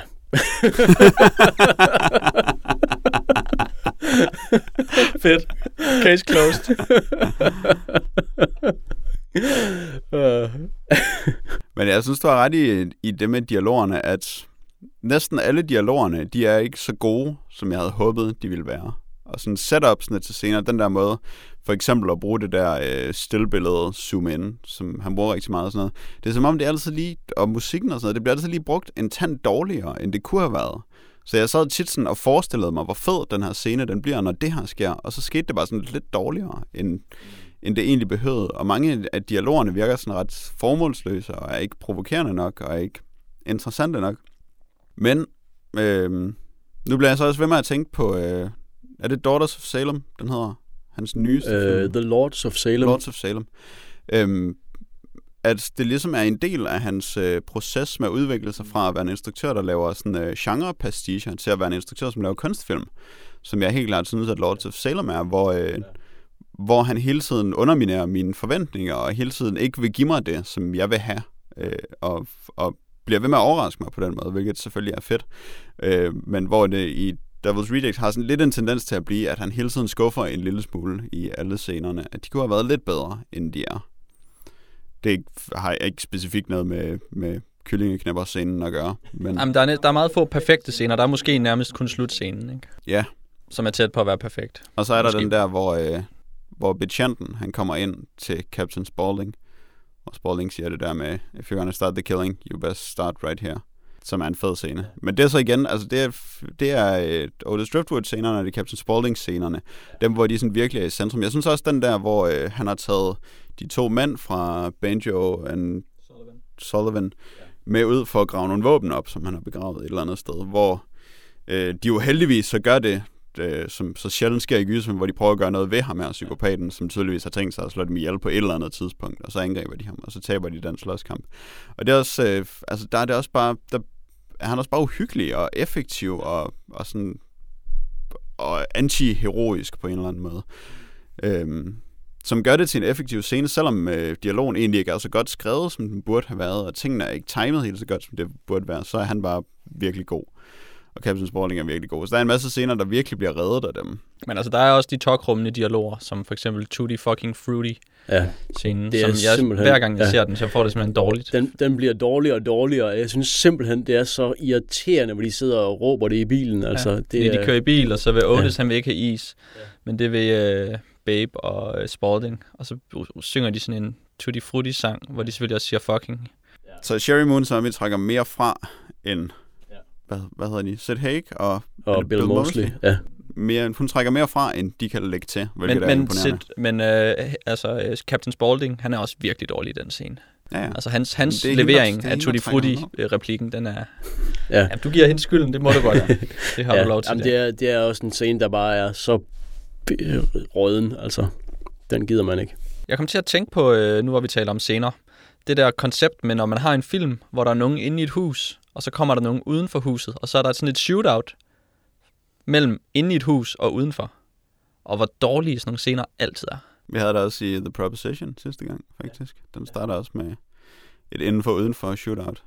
Ja, jeg synes, her i Devil's Rejects, der var det sådan virkelig tydeligt, hvor isolerede de var fra hinanden, og hvor meget det overhovedet ikke virkede, som om, at der var nogen, der skød på hinanden, men bare sådan, at der var nogen, der stod og kastede med glasskår ind i huset, og der var nogen, der råbte udenfor, og det var bare det, der foregik. Ja, det er meget dårligt. Det er virkelig ringe. Det burde man, hvis der sidder nogle filminstruktører og aspiranter derude, lad være med bare undgå de scener. Ja. Der kunne man gøre det på en bedre måde, mere dynamisk. Jeg har lyst til at tale om musikken, men jeg har ikke noget intelligent at sige. Den er bare virkelig god. Ja, synes jeg også. Ja, det er en god til. Lydsporet også. Tyler Bates. Ja. Han er en... Ja, det var sådan lidt det, jeg mente, ja. Skåret til filmen er helt... Altså noget af det bedste. Det er faktisk det, der måske giver mig en horrorfornemmelse i løbet af filmen. Ja. Fordi det er så fremmed, det musik. Der er sådan nogle...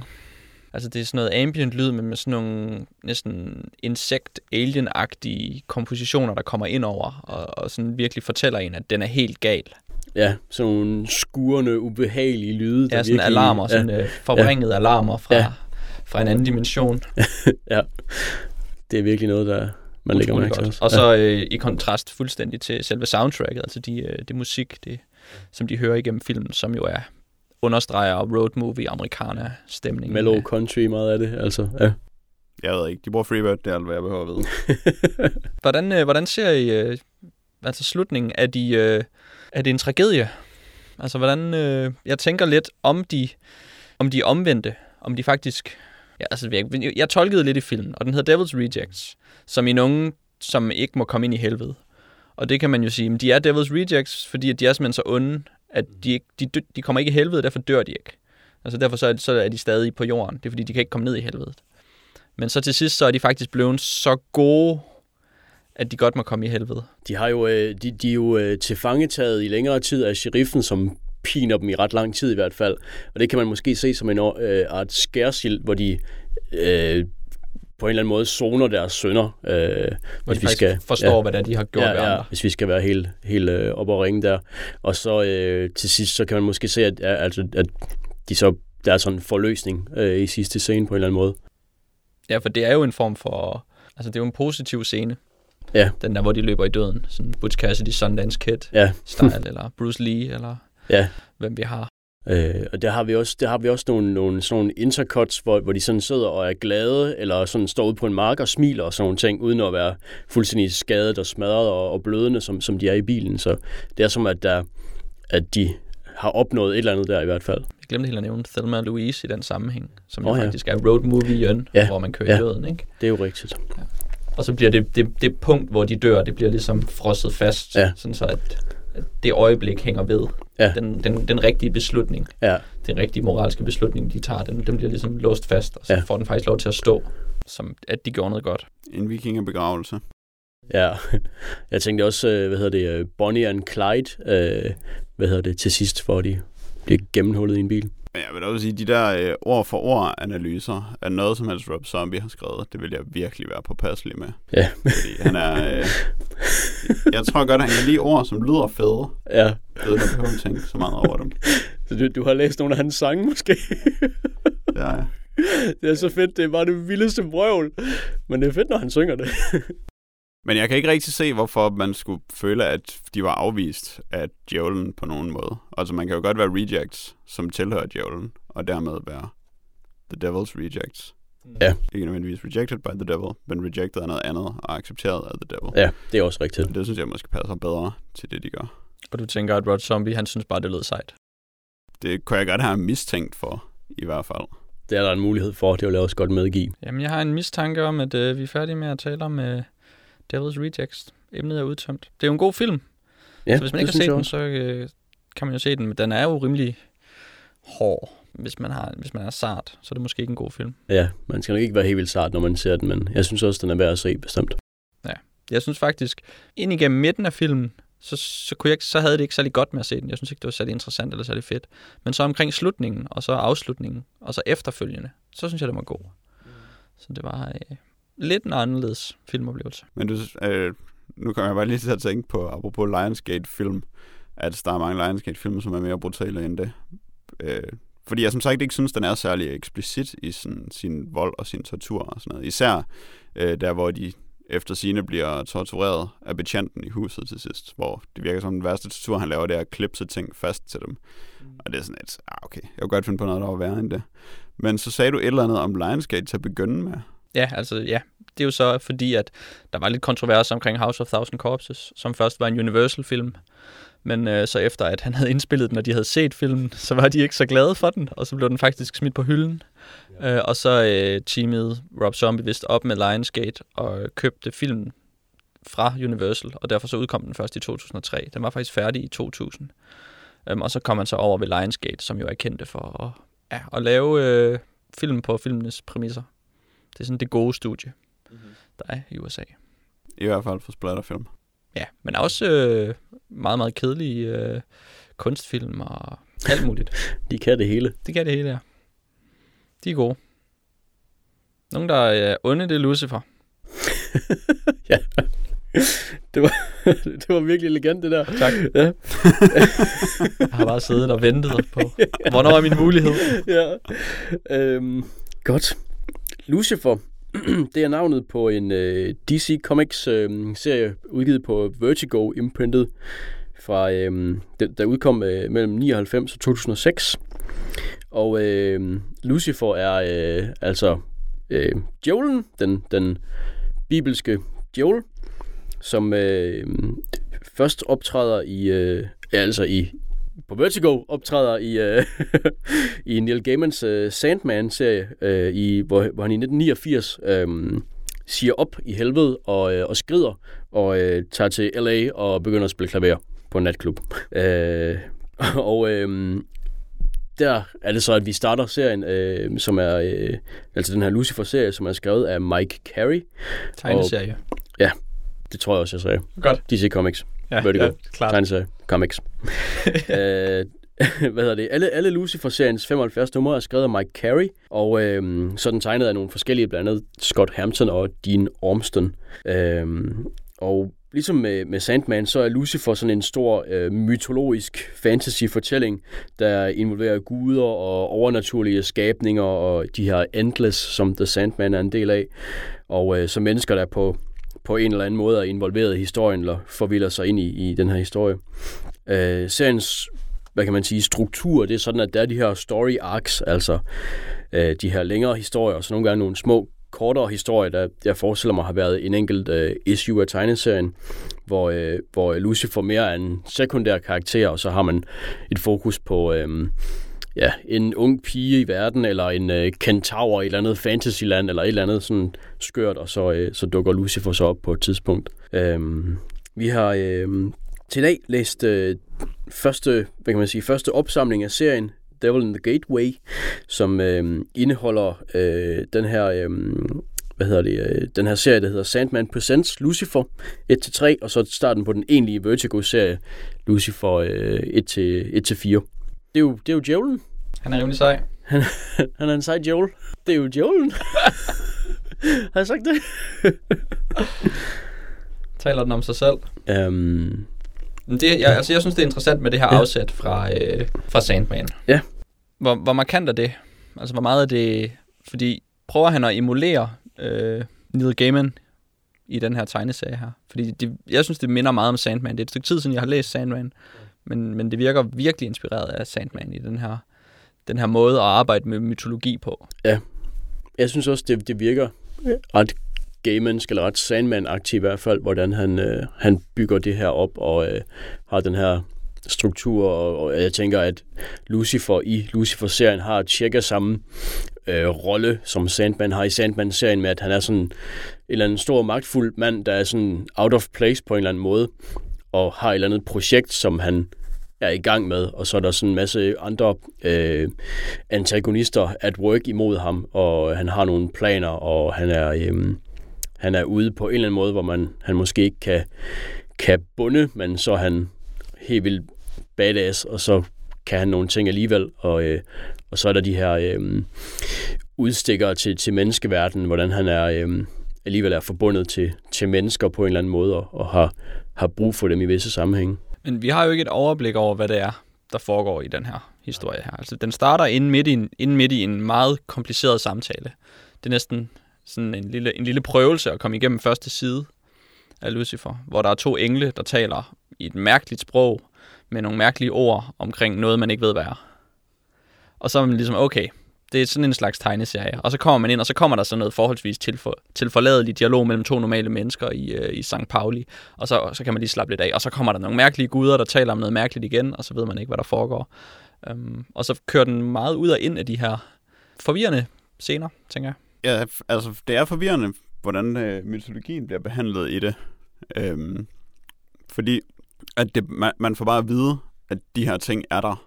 Og så er der folk, der taler om det, som om de hele tiden har vidst det, men man ved ikke selv noget om det, og man ved ikke noget om, hvad sammenhængen er, og man ved ikke, hvad spillereglerne er for nogle af de her ting, før der er en af personerne, der forbarmer sig over en og forklarer, at det er den her måde, det fungerer på.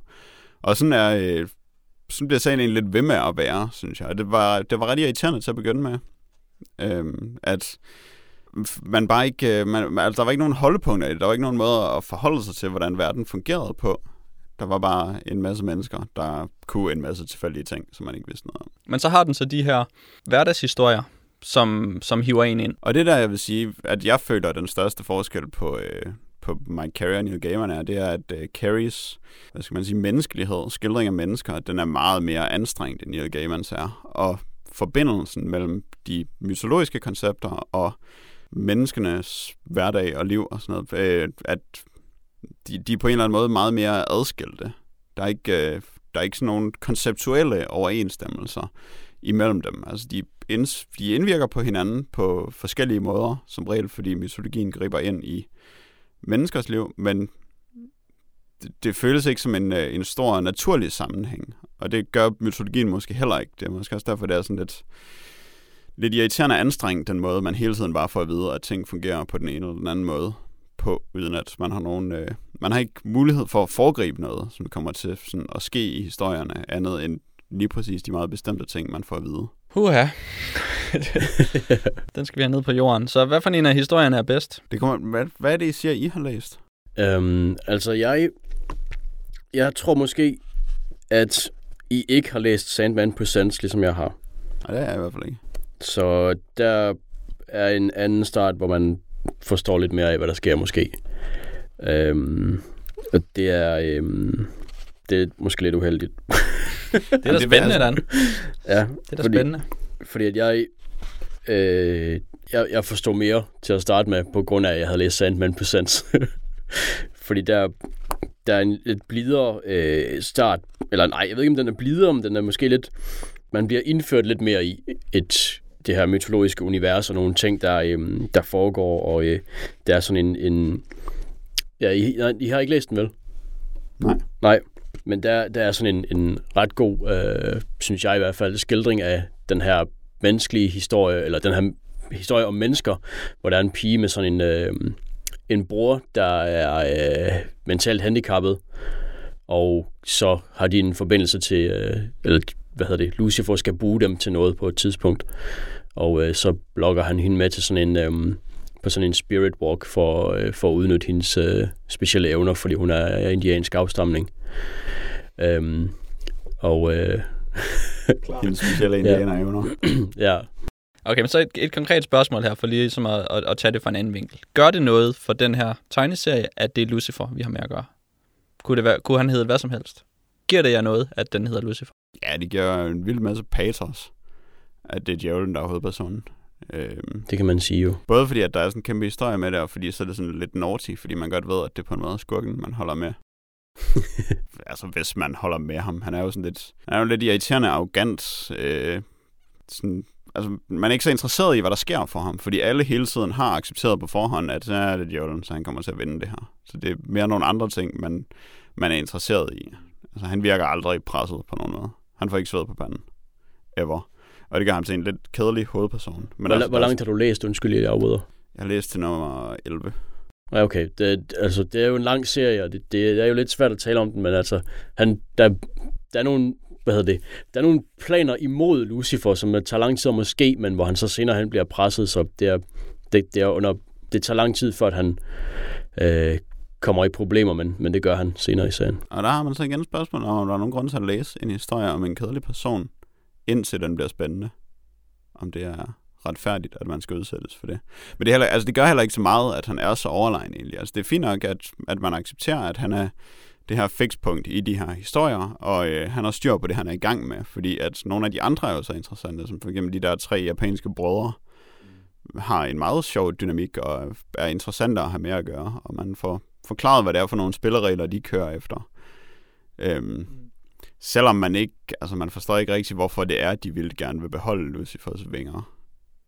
Så man ved ikke helt, hvad deres motivation er for det, men altså, man ved, hvad det er, de er i gang med. De har deres lille projekt, som de arbejder på, og så ser man, hvordan Lucifer han kommer og ødelægger alt for dem. Fordi han er Lucifer, så han har styr på det. Men det er også på sådan en badass måde, hvor ja, så kommer Lucifer bare, og så snyder han dem. Mm. Og den her gang, der er vi faktisk, fordi vi er vant til så mange historier, hvor vi ikke er på Lucifers side, og hvor vi ser folk blive snydt, og djævlen altså, hold nu op med at snyde os. Men så den her gang, der er vi faktisk med ham, og så kan vi bare sidde der bag på tilskuerpladserne og hæppe på Lucifer, og så ved vi, at vi vinder. Og så er han bare sådan en sej actionhelt, som bare lige går ind og snyder dem. Jeg ved ikke, om man kan sige, at han er en actionhelt. Det er måske så meget sagt. Ja, altså. Sådan en cool agent. En cool action-agent-type. Ja, det er måske rigtigt. Så lige infiltrerer dem, og så sweet-talker han lige en dæmon. Ja, det er fedt. Til at lade sig dø. Ja. Men altså, han vinder jo også bare i fægtekampen. Det er rimelig action-heltet af ham. Men han fægter ikke selv, gør han det? Nej, han undgår bare, og sådan nogle gange, så skubber han ham ind i vægge og sådan noget. Så han er fuldstændig overlegen. Ja, det er da fedt. Det er, altså, jeg synes, jeg hygger mig virkelig meget med at læse den. Altså, jeg synes, det er fedt at hæppe på sådan en arrogant skid, som Lucifer han er. Og det er fedt, når han sådan, altså, holder sit ord, og så er det, så er det bare værst for alle, når han så, altså... selv når han, hvad kan man sige, hjælper dem og er ærlig og sådan noget. Det synes jeg, der er fedt, at ja, han altid vinder, og alle andre, de kommer til skade, eller hvad man skal sige. Det kan jeg godt lide. Jeg holder med ham. Det skal også til sagens forsvar siges, at jeg faktisk... jeg var lidt irriteret over den første historie. Af nogle af de grunde, som vi har nævnt, altså det her med, at mytologien var så tilfældig, og den menneskelige historie var et eller andet sted, så... irriterende og så grovkornet om ham der indvandrerbøssen, der er forelsket i nazistbøssen, og så er det svært for dem at få hinanden. Det er sådan lidt for meget. Og, den er lidt klodset. Og lidt for ekstremt og sådan noget. Men sådan, i løbet af serien, så blev jeg faktisk ret interesseret i mange af de personer, som var med i serien, og den måde, han lavede mytologien på. Altså, at der hele tiden var nye og store koncepter, som han præsenterede og satte op mod hinanden. Og det betød mindre og mindre for mig, at jeg ikke forstod, hvordan noget af det fungerede, og ikke havde nogen mulighed for at forudsige, hvad folk kunne og ville gøre i løbet af serien. Nej, fordi det er så spændende og fantasifuldt, det der sker. At man kan godt bare acceptere og bare få ting at vide hele tiden, fordi wow, er de der folk, er de et sæt spillekort, som er levende? Det er sejt. Nøj. Ja. Og så er man med på den, i stedet for, at det er en total åndssvag idé, og man får slet ikke præsenteret nogle regler eller omstændigheder for det. Men det virker fedt, og så er man bare, det var da fantasifuldt, at det er et tarotdæk, som en engel har smedet for tusindvis af år siden, som er levende og magtfuldt. Altså, det må jeg tilstå, det er sådan noget, jeg æder råt. Og i den der Sandman Presents-historie, som jeg startede med at læse, der, jeg tror, jeg rent faktisk kan pinpointe det punkt, hvor jeg bare sådan holdt op med at prøve at forstå, hvad der var, der foregik, og så bare sad og så bare tog imod Mike Careys skøre mytologi. Det er, hvor Lucifer og så den her pige af indiansk afstamning, som jeg nævnte tidligere, hvor de skal, bestige et bjerg, Mount Taylor, der så i den indianske mytologi hedder Sotil eller sådan noget. Og så taler de så om den her indianerstammes skabelsesberetning, at den er at der er det her folk, der igennem en lang mørk tunnel kravler hen mod lyset, og så endelig kommer de op, og så er de i verden. Og så pigen, hun spørger, eller hun siger så, nå, men er det så sådan en slags fødselsmetafor eller hvad? Og så siger Lucifer, nej, det er det, som fødsel er en metafor for. Og så sad jeg bare, så synes jeg bare, at det var, altså, det er jo i virkeligheden bare bytte om på noget på to ord i en sætning nærmest, men jeg synes bare, det var så mega cheeky, at det... Ja. Det er så dybt, det hele. Ja, jamen, det jamen, der er niveauer, der er uendelige niveauer. Jamen, der er mange niveauer. Mytologier. Og jeg synes, at det var, altså, det var jo ikke særlig dybt på den måde, men det var så frækt, at han bare byttede om på de, altså, kunne gøre det bare med at vende en sætning om, at så var det selvfølgelig sådan, det var, og det var selvfølgelig, ja, det viste Lucifer selvfølgelig, fordi at han synes bare, det er træls, når folk de misforstår, at en fødsel er, ja. For mig, der var vendepunktet der, hvor det der foster, der er blevet aborteret hver dag i 4.000 år, det spiser de 3 kaldæiske guder. God idé. Der var jeg solgt. Det er også rimelig sejt. Men det hjælper også virkelig meget, når man er færdig med ham der tegneren, som er i de 2 første story arcs. Fordi han tegner virkelig på den der, hvis du lige kan finde ud af, hvad han hedder, på den der virkelig stive, overdetaljeret 90'er måde, hvor alting bare er rigtig kedeligt og beige og køkkenvask detaljeret, og ingen kan have et ansigtsudtryk, der giver nogen mening for nogen. Hvor ham der Ormston, som hvis, i hvert fald til at begynde med, der tegner han kun de der enkeltnumres interludes, der er ind imellem ting. Men sammen med Peter Gross, som overtager fast efter ham den dårlige. Han er virkelig god, og det hjælper os så meget på det. Det synes jeg bestemt også. Det er Chris Weston, der er ham der er stiv i betrækket. Den dårlige. Ja, og det synes jeg også, der er... Ja, altså, jeg kan kun give det ret med hensyn til ham. Ja, han kan godt lave sådan den... Når Lucifer bare står og ser Lucifer-aktivet. Ja. Men lige så snart der er nogen, der skal gøre et eller andet. Ja. Specielt det her nazi-plottet. Ja. Hvor at der skal være nogle følelser i ham, han er sidsten, og det, man skal helst bare kigge væk, og så læse, hvad der står. Ja. Jamen, det er det, for det er virkelig sådan helt altså stift og sådan mærkeligt sat op på en måde, hans tegninger, der virkelig ikke altså, hjælper på historien. Ja, 80'er måden er det selvfølgelig. Og så blev der også rigtig meget af det der i Sandman, af den måde at tegne på. Ja, jamen, det er sandt nok. Og der er ingen bevægelse i noget af det. Ja. Det er rigtigt. Folk står som saltstøtter. Dan, du har noget på hjertet omkring Lucifer, kan jeg se. Jamen, det har jeg måske. Nu skal jeg lige se, om det er tilfældet. Ja, nej, jeg synes, det er en svær serie at tale om. Det synes jeg sgu godt nok. Jeg ved ikke helt. Det er måske fordi, at man ikke rigtig har så meget et styr på, hvad der egentlig foregår. Men... Som nævnt tidligere, altså, så har jeg ikke noget problem med det, når jeg læser det, fordi så kan jeg bare godt lide, at der sker nogle ting, og så synes jeg, det er spændende. Ja, helt klart. Man skal finde et punkt, hvor man slapper af, mens man læser den. Ja, det er fordi det. Man kan let anstrenge sig med alt muligt, og prøve at forstå alt muligt. Og der er mange ting, jeg ikke sådan helt fik fat i, da jeg læste den. Jamen, det er jo det. Men det virker heller ikke så vigtigt for mig at vide, hvad var det? Altså, Lucifer, han fik sådan en portal af Gud, fordi han gjorde noget for Gud. Jeg er ikke helt sikker på, hvordan det hang sammen, men der er nogen, der gerne vil have den her portal, fordi så kan de bruge den. Ja, det gør ret, hvis de havde sagt, hvad det var, man kunne bruge den der portal til. Ja. Fordi man får at vide, at alle vil have den, men man ved ikke rigtig, hvorfor.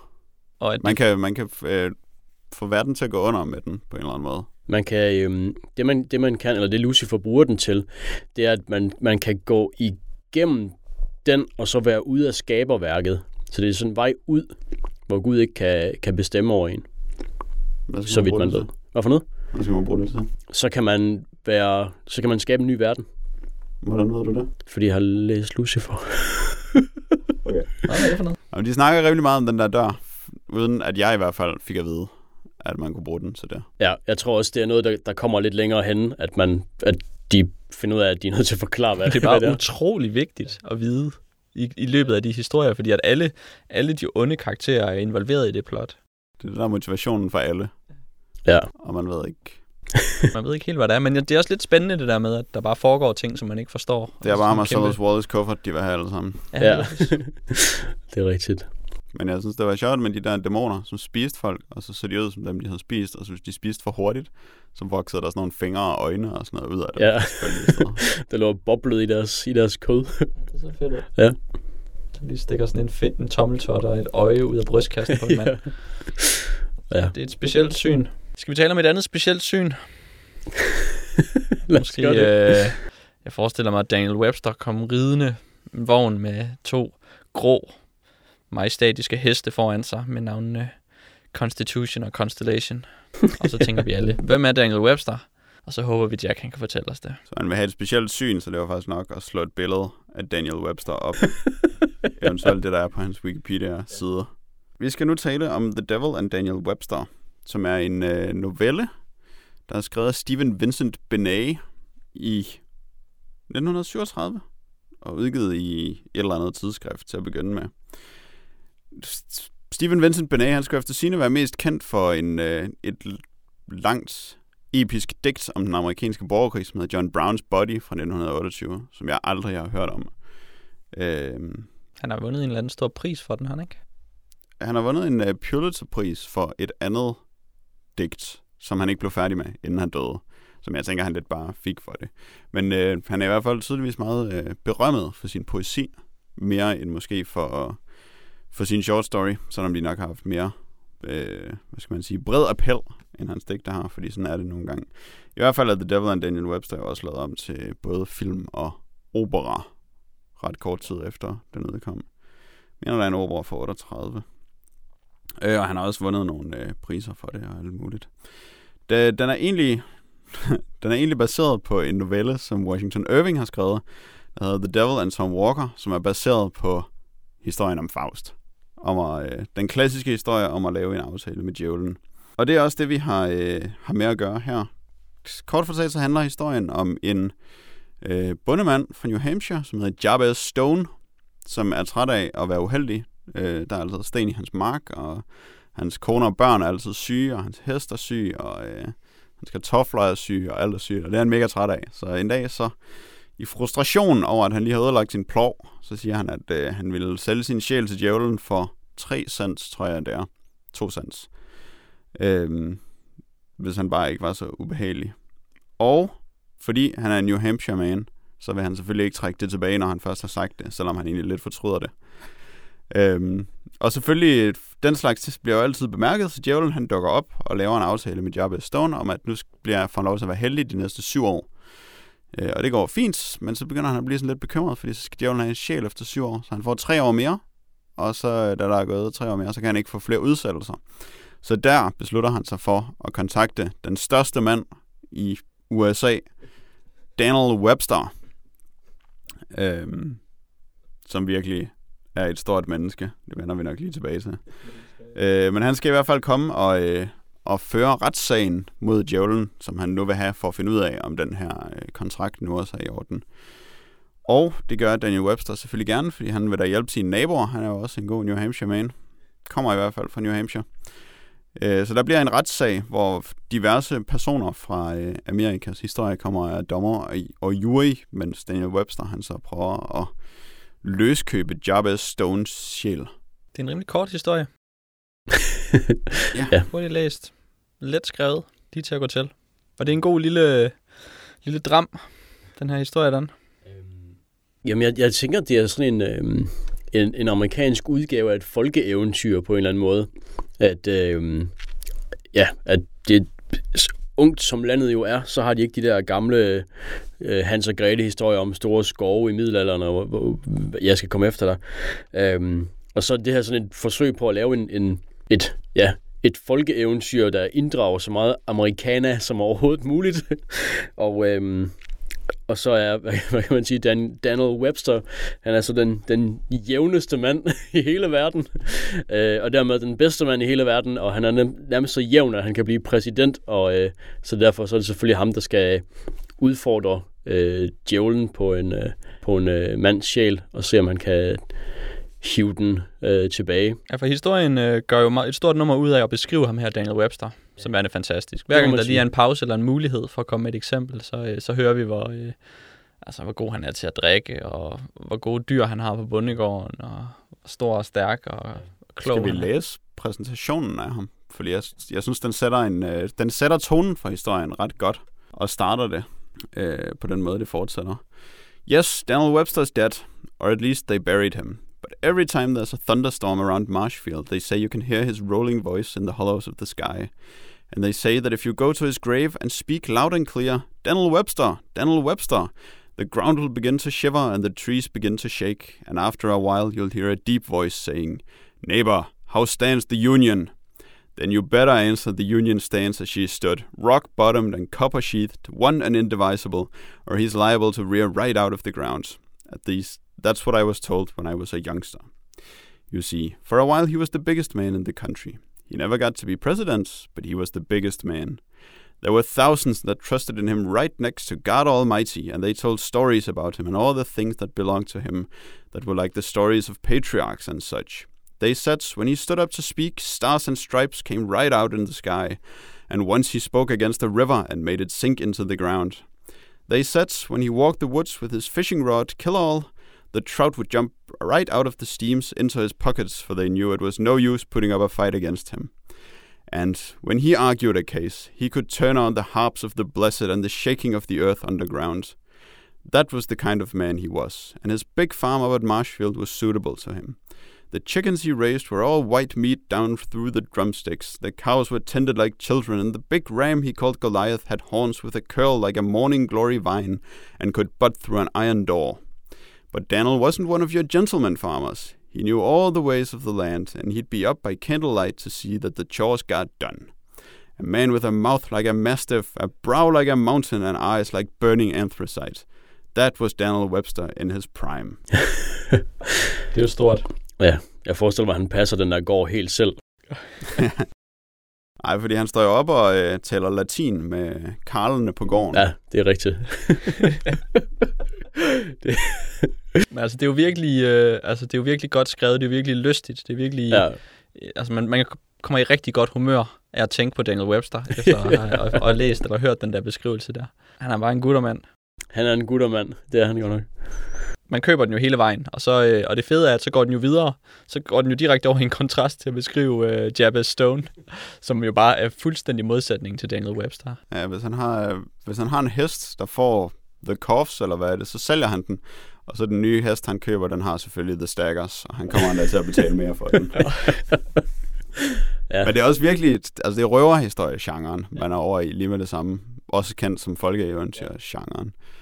Det er jo nok tvivlsomt om det der, at decideret korrekt, fordi Daniel Webster er jo en historisk person, skal vi måske også lige huske at have med, som den her historie handler om, som var sagfører, politiker og statsmand og alt muligt. Og han var vitterlig meget stor og meget anerkendt, især som taler på sit tidspunkt. Hans Reply to Harper-tale kom på alle retorikers pensum i de næste 75 år, fordi det bare var den bedste tale, der nogensinde var skrevet. Så det var han meget berømt for. Han var også meget berømt for at bruge alt for mange penge og få sine politiske støtter til at betale for sig og være i gæld hele tiden, og egentlig synes, at det var fair nok, at de gav ham lidt, fordi nu var han jo så stor en statsmand. Så der er altså lidt tvivl om, hvor god en personlighed han egentlig var. Han blev også meget upopulær, som vi faktisk hører sidst i historien, på at han støttede The Compromise of 1830, tror jeg det hedder, som var et kompromis mellem nord- og sydstaterne, hvor han talte for, at man skulle acceptere slaveri for at holde sammen på The Union, altså på USA, som det samlede hele der nu, som vi også hørte her i starten, at det var meget det, han gik ind for. Det var vigtigt for hans patriotisme, vigtigere end nærmest alt andet. Men han var i hvert fald en stor statsmand, og han var så stor, som vi hører i historien her, det er måske tvivlsomt, og det kan også godt være, at der sniger sig en smule ironi ind i beskrivelsen af ham. At det måske er en stor satire over det. Ja, måske er det lidt drillende faktisk over for ham. Det kan også bare være næsegrus beundrende, men der er bare sådan lidt for meget glemt i øjet. Ja, det tænker jeg næsten. Historien til, at man kan tage det helt straight. Og så kommer djævlen jo ind i det. Hvordan er djævlen så sat op? Han er jo, altså han kommer jo ind i sådan en meget klassisk djævleskikkelse med spidse tænder, og så når han rører ved noget, så begynder det at koge, og hvad er der mere beskrivelser? Han har pindesko på, og så har han den der ting med, at han er veltalende og indladende, men alt, hvad han gør, er alligevel ubehageligt på en eller anden måde. De skøre sko, er det fordi, at vi skal tænke på, at han har hove inde i skoene? Det var faktisk et ret godt bud. Det tror jeg, det er godt bud. Der var illustrationer i den version, jeg læste, men der så det ud, som om der var der ikke rigtig noget, der antydede hove. Men altså, det var også især snuderne på skoene, som Jabez ikke kunne lide, da han kom der. Og vi ved heller ikke noget, om han har en hale, men det kunne han selvfølgelig også godt have. Han har en stor kåbe eller sådan noget på, han ikke det? Den kan jo skjule alt muligt. Mm-hmm. Og så går han, djævlen jo ellers rundt og indsamler sjæle. Altså, det virker som om, at han har travlt med at gå rundt og besøge folk, som han har lavet aftaler med. Og så når han samler deres sjæl, så bliver det til sådan en lille sådan fe-agtig ting, som han kan putte i en kasse. En lille mølje. Ja. Lidt afhængig af sjælen, selvfølgelig. Ja, der er nogen, der er større end andre. Gæt hvem, der har den største sjæl. Ja. Og så alt det her etablering, det leder jo så op til den her retssal. Court room drama, som vi får, hvor Daniel Webster, han så skal være snu og vinde over djævlen. Og er det lige så godt skrevet som starten? Er det lige så, lever den op til alt det, den bygger op? Jeg synes, at... Spørger jeg skeptisk? Ja. Jeg synes, at der er... som jeg citerede i starten, der er det, djævlen, han ligesom erklærer sig selv som amerikaner, og så synes jeg, det er virkelig sådan kægt af Daniel Webster, så siger han, aha, så er du underlagt, forfatningen, og så skal vi have en retssag. Det synes jeg, der er ret fedt. Men så er det så ligesom selve retssagen, beskrivelsen af den, det er mere, at ja, fortælleren fortæller, hvad det er, Daniel Webster, han siger og gør og taler om. Og det er måske sådan lidt for resuméagtigt i forhold til, hvor storslået man forestiller sig, Daniel Webster, han kunne føre den sag. Og der ville jeg måske gerne have haft lidt mere pomp og pragt fra en Daniel Webster, der kunne sige nogle ting, der kunne få djævlen til at, eller juryen til at rødme og huske, at de er amerikanere, og hvad det betyder for dem. Ja, der er for meget tell it og for lidt show it. Men det er jo problemet, når man skal takle noget, som er ubeskriveligt. Lovecraft-dilemmaet, kunne vi kalde det. Fordi det er jo umuligt at eftergøre, hvor dygtig en taler han er. Så selvfølgelig kan Benage ikke skrive en lige så flot tale, som det han gør.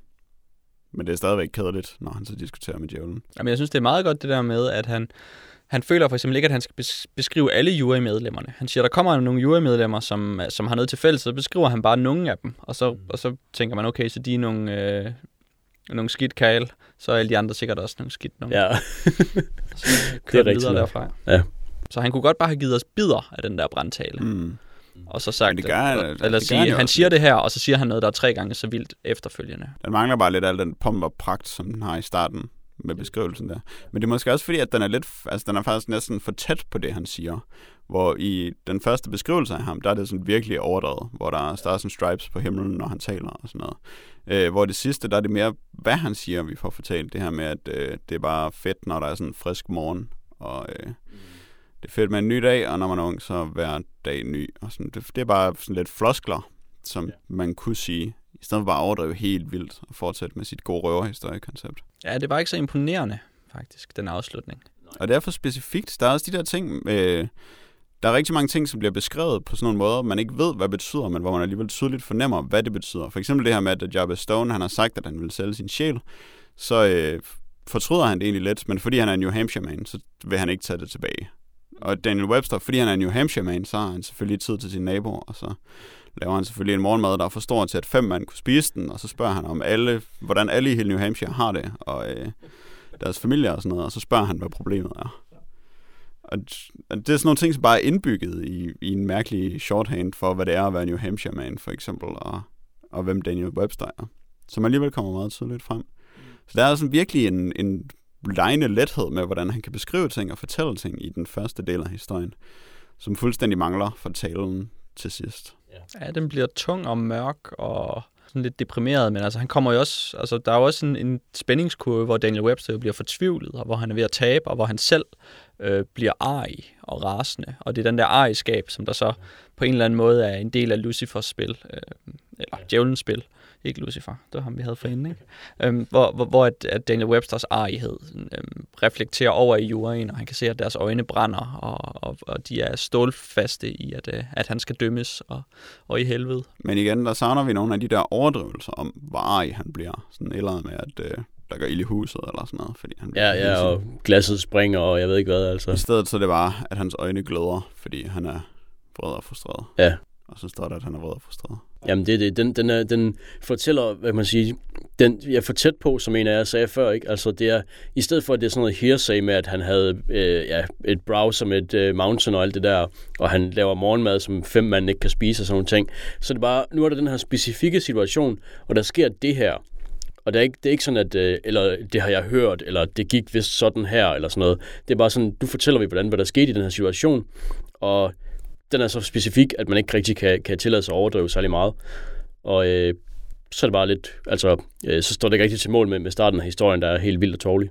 Ja, det er faktisk skørt, at den bliver mindre og mindre overdrevet og fortalt, jo mere overnaturligt det bliver, det der foregår. Ja, hvilket er en mærkelig ting, altså. Og man savner lidt bare sådan en af de der clever one-liners, som der, hvor de sidder og deler af jog med sprut, mens de venter på, at djævlen kommer, hvor Jarvis Stone går i panik og siger, at nu skal Daniel Webster skynde sig at redde sit eget skin og stikke af og sådan noget. Og så svarer han, at han aldrig efterlader en sag eller en dunk med sprut halvt færdig. Ja. Ja. Det er bare... Det er jo det. Det er virkelig sådan noget, så man kan sidde og knække af. Så han virkelig sej igen, og sådan, bare sådan lige en af de der linjer, som var sådan et eksempel på, at... som man jo fuldstændig tager for gode varer. Altså man er ikke i tvivl om, at når Daniel Webster, han begynder på at drikke en dunk, så drikker han til den er færdig. Det er bare den slags mand, han er. Det er det. Det er jo det. Det kunne man godt have brugt noget af i løbet af retsscenen. Bare sådan et eller andet med lidt kød på. Der er virkelig ikke noget kød på retsscenen. Hvordan læser I det her med, at hvis man er succesfuld og heldig, så er det fordi, at man har indgået en pagt med djævlen? Er det noget, der den forsøger at generalisere, sådan så vi skal være skeptiske over alle folk, som er for heldige og for succesfulde, til at de måske har indgået en pagt med djævlen, og at man kan sige, ja, det går meget godt for dem lige nu, men de har solgt deres sjæler om 10 år, de døde. Føler I, at vil sige noget med det? Det er sjovt, at du nævner det, fordi nu hvor du siger det, så kommer jeg til at huske, der hvor Jabez Stone, han ser djævlens bog, og der er hans nabo, som det også er gået godt for, så, som er sådan en lille mølsjæl i bogen der. Det er ikke noget, jeg har overvejet før, at alle ifølge historien, der er heldige, skulle være i kahoots med djævlen. Men ja, det er der... Nej, altså, det er, jeg tror det ikke faktisk, fordi at Webster, ham selv, han er jo ikke i ledtog med djævlen, og han er jo sådan rimelig god. Selvom man jo selvfølgelig også hører, at det går dårligt for ham sidenhen. Det kan jo være, at han er så god, at han faktisk også er i pagt med djævlen. Ja. Det er derfor, han er så god. Ja, men det tror jeg ikke. Det vil man jo, altså, fordi djævlen er jo ude efter hans sjæl, og får den ikke. Det er rigtigt. Ja. Og så skulle der jo efterfølgende ikke være nogen, der klarede sig godt i New Hampshire, fordi han jo får djævlen til at skrive under på, at han aldrig mere vil lave forretninger i New Hampshire. Ja. Nå ja, han så fat i kraven på djævlen, efter han har vundet retssalen. Så er der lige ned. Ja, han ved nemlig, det er meget sjovt, at han ved nemlig, at djævlen ikke kan gøre noget rent fysisk. Han kan kun gøre noget med ord og med at narre, men lige så snart man har fat i kraven på ham, så kan djævlen ikke gøre noget. Og hvor fanden Daniel Webster, han ved det fra. Ja, ja. Og nu sagde jeg, hvor fanden, det skulle have været endnu mere bevidst. Så det er et godt spørgsmål. Det er sådan noget ved Daniel Webster bare. Det. Daniel. Ja. Det er han deduceret sig frem til. Og så ryger djævlen ud på røv og albuer til sidst.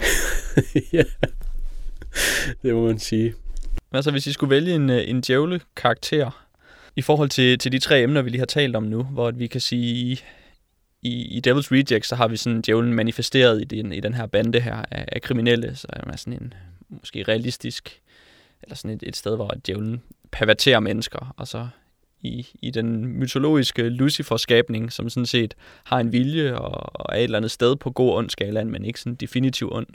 Og så den her sidste klassiske djævle, som sådan en, der bare kommer ud og putter et eller andet i din mad, så den smager dårligt, eller et eller andet. Eller sådan. Altså er sådan lidt en irriterende nisse, som så også lige prøver at snyde dig til at sælge sin sjæl. Hvad gør så den bedste historie? Hvad er det bedste djævlebenzin? Jeg synes, med hensyn til The Devil's Rejects, så synes jeg næsten mere, at det er en Bacchus-historie, end en Satan-historie et eller andet sted. At det er... sådan en hedonisme. At det er ikke forfinet nok et eller andet sted, det som de har i gang med. Og det er ikke... altså et eller andet sted, så er det nærmest uambitiøst, at det er svært at kalde det ondskab et eller andet sted. Og det er måske et lidt kedeligt djævlebillede. Man vil gerne have en djævel, som virkelig er noget overnaturligt og noget overlegent. Og der passer Lucifer jo ret godt ind i den rolle, fordi han virkelig har styr på det, og han har overblikket, og han har sin vilje og sin snarrådighed, og det er sådan set det eneste, han har, men det er også bare nok til, at han er bedre end alle andre. Altså, hvor synden er stolthed, hvis der skal være en synd. Og altså Mr. Scratch i The Devil and Daniel Webster, han er bare ikke rigtig noget. Det er lige for, det er lige meget, at han er med. Man kunne lige så godt bare fortælle om Daniel Webster, der gik rundt og fik bjerge til at styrte i grus og sådan noget. Jamen, han kunne lige så godt have været en næse, ikke? Ja, det er en meget god beskrivelse faktisk, at det er sådan en drillepind, der kommer og driller, og så siger Daniel Webster, han ikke skal komme og drille længere. Tager han ham i kraven og truer med at smide ham hen til vædderen. Ja. Ja, lige præcis. Så der synes jeg, at den bedste satan er Lucifer. Det er godt. Så fik vi jo ligesom vendt og drejet djævlen. Jeg håber, Tobias har sat pris på. Ja. Det har han bare af. Og så har vi noget... har vi ikke noget lytterpost, Jack? Vi har fået et brev fra Steffen Juhl Christensen, som hedder Brain Source. Det eneste, der står i den, er TO, som jeg tror er en forkortelse for til orientering. Men ved hæftet er der en scanning af en side fra en kogebog. Jeg vil næsten våge at påstå, at det er sølvskeen, men i en engelsk udgave. Hvor der er en opskrift på Brain Source, hvor vi lærer, at fill a large saucepan 2/3 full with water, add the bay leaf and bring to the boil. Drain the brain, add to the saucepan and cook for about 10 minutes. Drain the brain, place in a bowl and crush carefully with a wooden spoon. Shell and halve the eggs and scoop out the yolks into the bowl. Stir the mixture, drizzling in sufficient olive oil to obtain a pouring consistency. Stir in the onion, parsley and capers and season with salt and lemon juice to taste. For boiled meat. Wow. Det var jo så en public service besked her. Hvis nogen står derude og har en hjerne i fryseren og ikke ved, hvad I skal gøre med den. Drain the brain. Drain the brain. Men der kan jeg så til gengæld sige til orientering, at sidste gang jeg prøvede at købe en hjerne ved slagteren, der fik jeg at vide, at det kunne man ikke købe længere på grund af kogalskab og fuldstændig ødelagt markedet for hjerner. Det er muligt, det er blevet lidt bedre siden dengang. Det er nogle år siden, jeg synes prøvede. Men det er ikke sikkert, at man kan få fat i en hjerne, så man skal lige passe på med at få alt for meget mundvand ved tanken om, at nu skal man have brain source. Man skal kende nogen inden for medicinalindustrien måske. Nå, men tak for det. Det var interessant. Så ved vi det. Jeg er glad for, at vi ved det nu, at det er en opskrift i vores repertoire. Mm-hmm. Vi er orienteret. Ja. Så har vi fået et brev fra Lara Croft, med overskriften podcast som jeres. Og jeg skal lige sige, det er lidt farligt at kalde sig Lara Croft, når man skriver e-mails, fordi man er næsten sikker på, at det er spam, når man ser det. Så jeg må lige være slet den, før jeg læste den. Men det er altså en e-mail til os. Fra Lara Croft. Hej DDKK. Jeg finder jeres podcast super underholdende, og tænker, om I kender til andre lignende. Jeg har fundet Double D og Team Sega, men jeg har lært, at man hurtigt løber tør for podcasts. Tak for jeres arbejde. Peter, står der så til sidst. Så det er måske ikke Lara Croft alligevel. Men Peter. Jamen, vi er også glade for, at Peter skriver. Hvis Lara Croft ikke kunne, så må Peter jo træde ind og gøre det. Men det er et godt spørgsmål, Peter. Hvad hører I nogle podcasts ligesom denne? Altså er der nogen ligesom vores? Men der kan vi måske brede det ud og tænke, hører du podcast, der omhandler film, eller tv, eller computerspil, eller litteratur, eller tegneserier? Sådan individuelt. Ikke nødvendigvis nogen, der beskæftiger sig med det. Ikke nogen, der omfatter det hele. Altså, jeg har hørt, som vi har talt om flere gange, tror jeg, Fat Man on Batman med Kevin Smith, hvor det er Kevin Smith, der var en tyk mand, der taler om Batman, som diverse gæster, som er underholdende, synes jeg. Der er også sikkert flere. Begge de eksempler, som Peter nævner, Double D, som er en filmpodcast, og Team Sikker, som er en podcast om computerspil. Og flippermaskiner. Wow. Og spillermaskiner. De er så på dansk, var det, jeg vil sige. Så måske er det specifikt danske podcast. Okay, ja. Og nu har vi jo et ret blandet repertoire, men hvis man godt kan lide tegneserier for eksempel, så er Lucia Comico en dansk tegneserie om podcasts, som jeg synes er ret god. De kan godt lide superhelter, det kan jeg også godt. Jeg har bare godt lide at tale om dem. Og så er der, filmnørdens hjørne er også vidt berømmet. Ja, sådan en meget godt produceret, meget radioagtig podcast, hvor de taler om nye film, tror jeg. Aktuelle emner. Nogle gange også gamle emner. De lavede, 4 timer om Alien, eller sådan noget, for ikke så længe. Det må jeg nok sige. Et eller andet ekstremt i hvert fald. Men jeg tror lidt. Altså, der findes jo mange danske podcasts om film. Men de kører ikke særlig længe, så det er sådan lidt, man skal ligesom være klar, når de starter, og så skal man holde øje med dem, eller så skal man finde nogen, som er lidt forældet. Det kan man jo også godt nogle gange. Ja, altså finde en gammel podcast, som måske ikke udkommer mere, men som man stadigvæk kan høre, og som stadigvæk er god. Af computerspil, så er der jo ikke så mange danske podcasts om computerspil. Man kan sige noget gameplay, noget at lave 2 podcasts, hvor de snakkede om computerspil. Men det var sådan forholdsvis aktualitetsbåret, og der var kun 2 afsnit, så jeg ved ikke om det noget. Så er der Pixel TV, laver tv om computerspil, som måske også er lidt, men altså internet-tv, så det er lidt det som podcasts. Ofte så er det jo i transportøje med, at folk skal have en god forsyning af podcasts, som Peter er inde på, så løber man jo hurtigt tør. Ja, det er selvfølgelig sandt. Men ellers så orienterer jeg mig måske også mest omkring amerikanske podcasts. Og ja, Batman og Fatman er en sjov tegneserie-podcast. Du sagde Batman og Fatman. Den hedder Fatman og Batman. Det er Batman, der sidder og taler om Kevin Smith. Retronauts stoppede i februar, så det er en... Den podcast kan man ikke høre længere. Jeg synes, den stopper hele tiden. Men man kan jo så stadig høre den. Det er bare gamle afsnit. Det er gamle afsnit, men det er også gamle computerspil, de taler om. Så. Ja, det er rigtigt. Hvis man ikke har hørt dem før, så tror jeg det lige meget. Og så er der jo de store magasiner. GameSpots The Hotspot er sådan meget typisk amerikansk podcast om computerspil. Og Giant Bombcast synes jeg faktisk er en lille smule bedre. Giant Bomb, som også er et computerspils anmelders site. Men som er en del af det der Whiskey Network, hvor de også har Comic Vine, hvor de også laver en podcast, som så er om tegneserier. Og de har deres anime-side, Anime Vice, tror jeg den hedder, der har de garanteret også en podcast. Så der er nogle forskellige. Og Quarter to 3, som jo ikke er en stor ting, men som er en lille ting, men som, der har de både en podcast om film og en podcast om computerspil, som er god. Ikke flere podcasts. Alle podcasts er nævnt.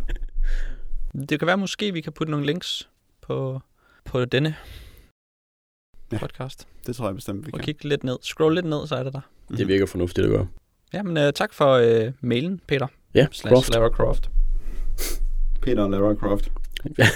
Hvis der er andre, der har lyst til at skrive ind til vores podcast, for eksempel ligesom Steffen gjorde med et mærkeligt opskrift om Brain Source, eller Peter gjorde med en konkret spørgsmål til redaktionen omkring podcast, eller måske nogen, der har kommentarer til nogle af de emner, vi har behandlet i denne eller forrige podcast, så skal I være velkommen til at skrive ind til post@ddkkpodcast.dk.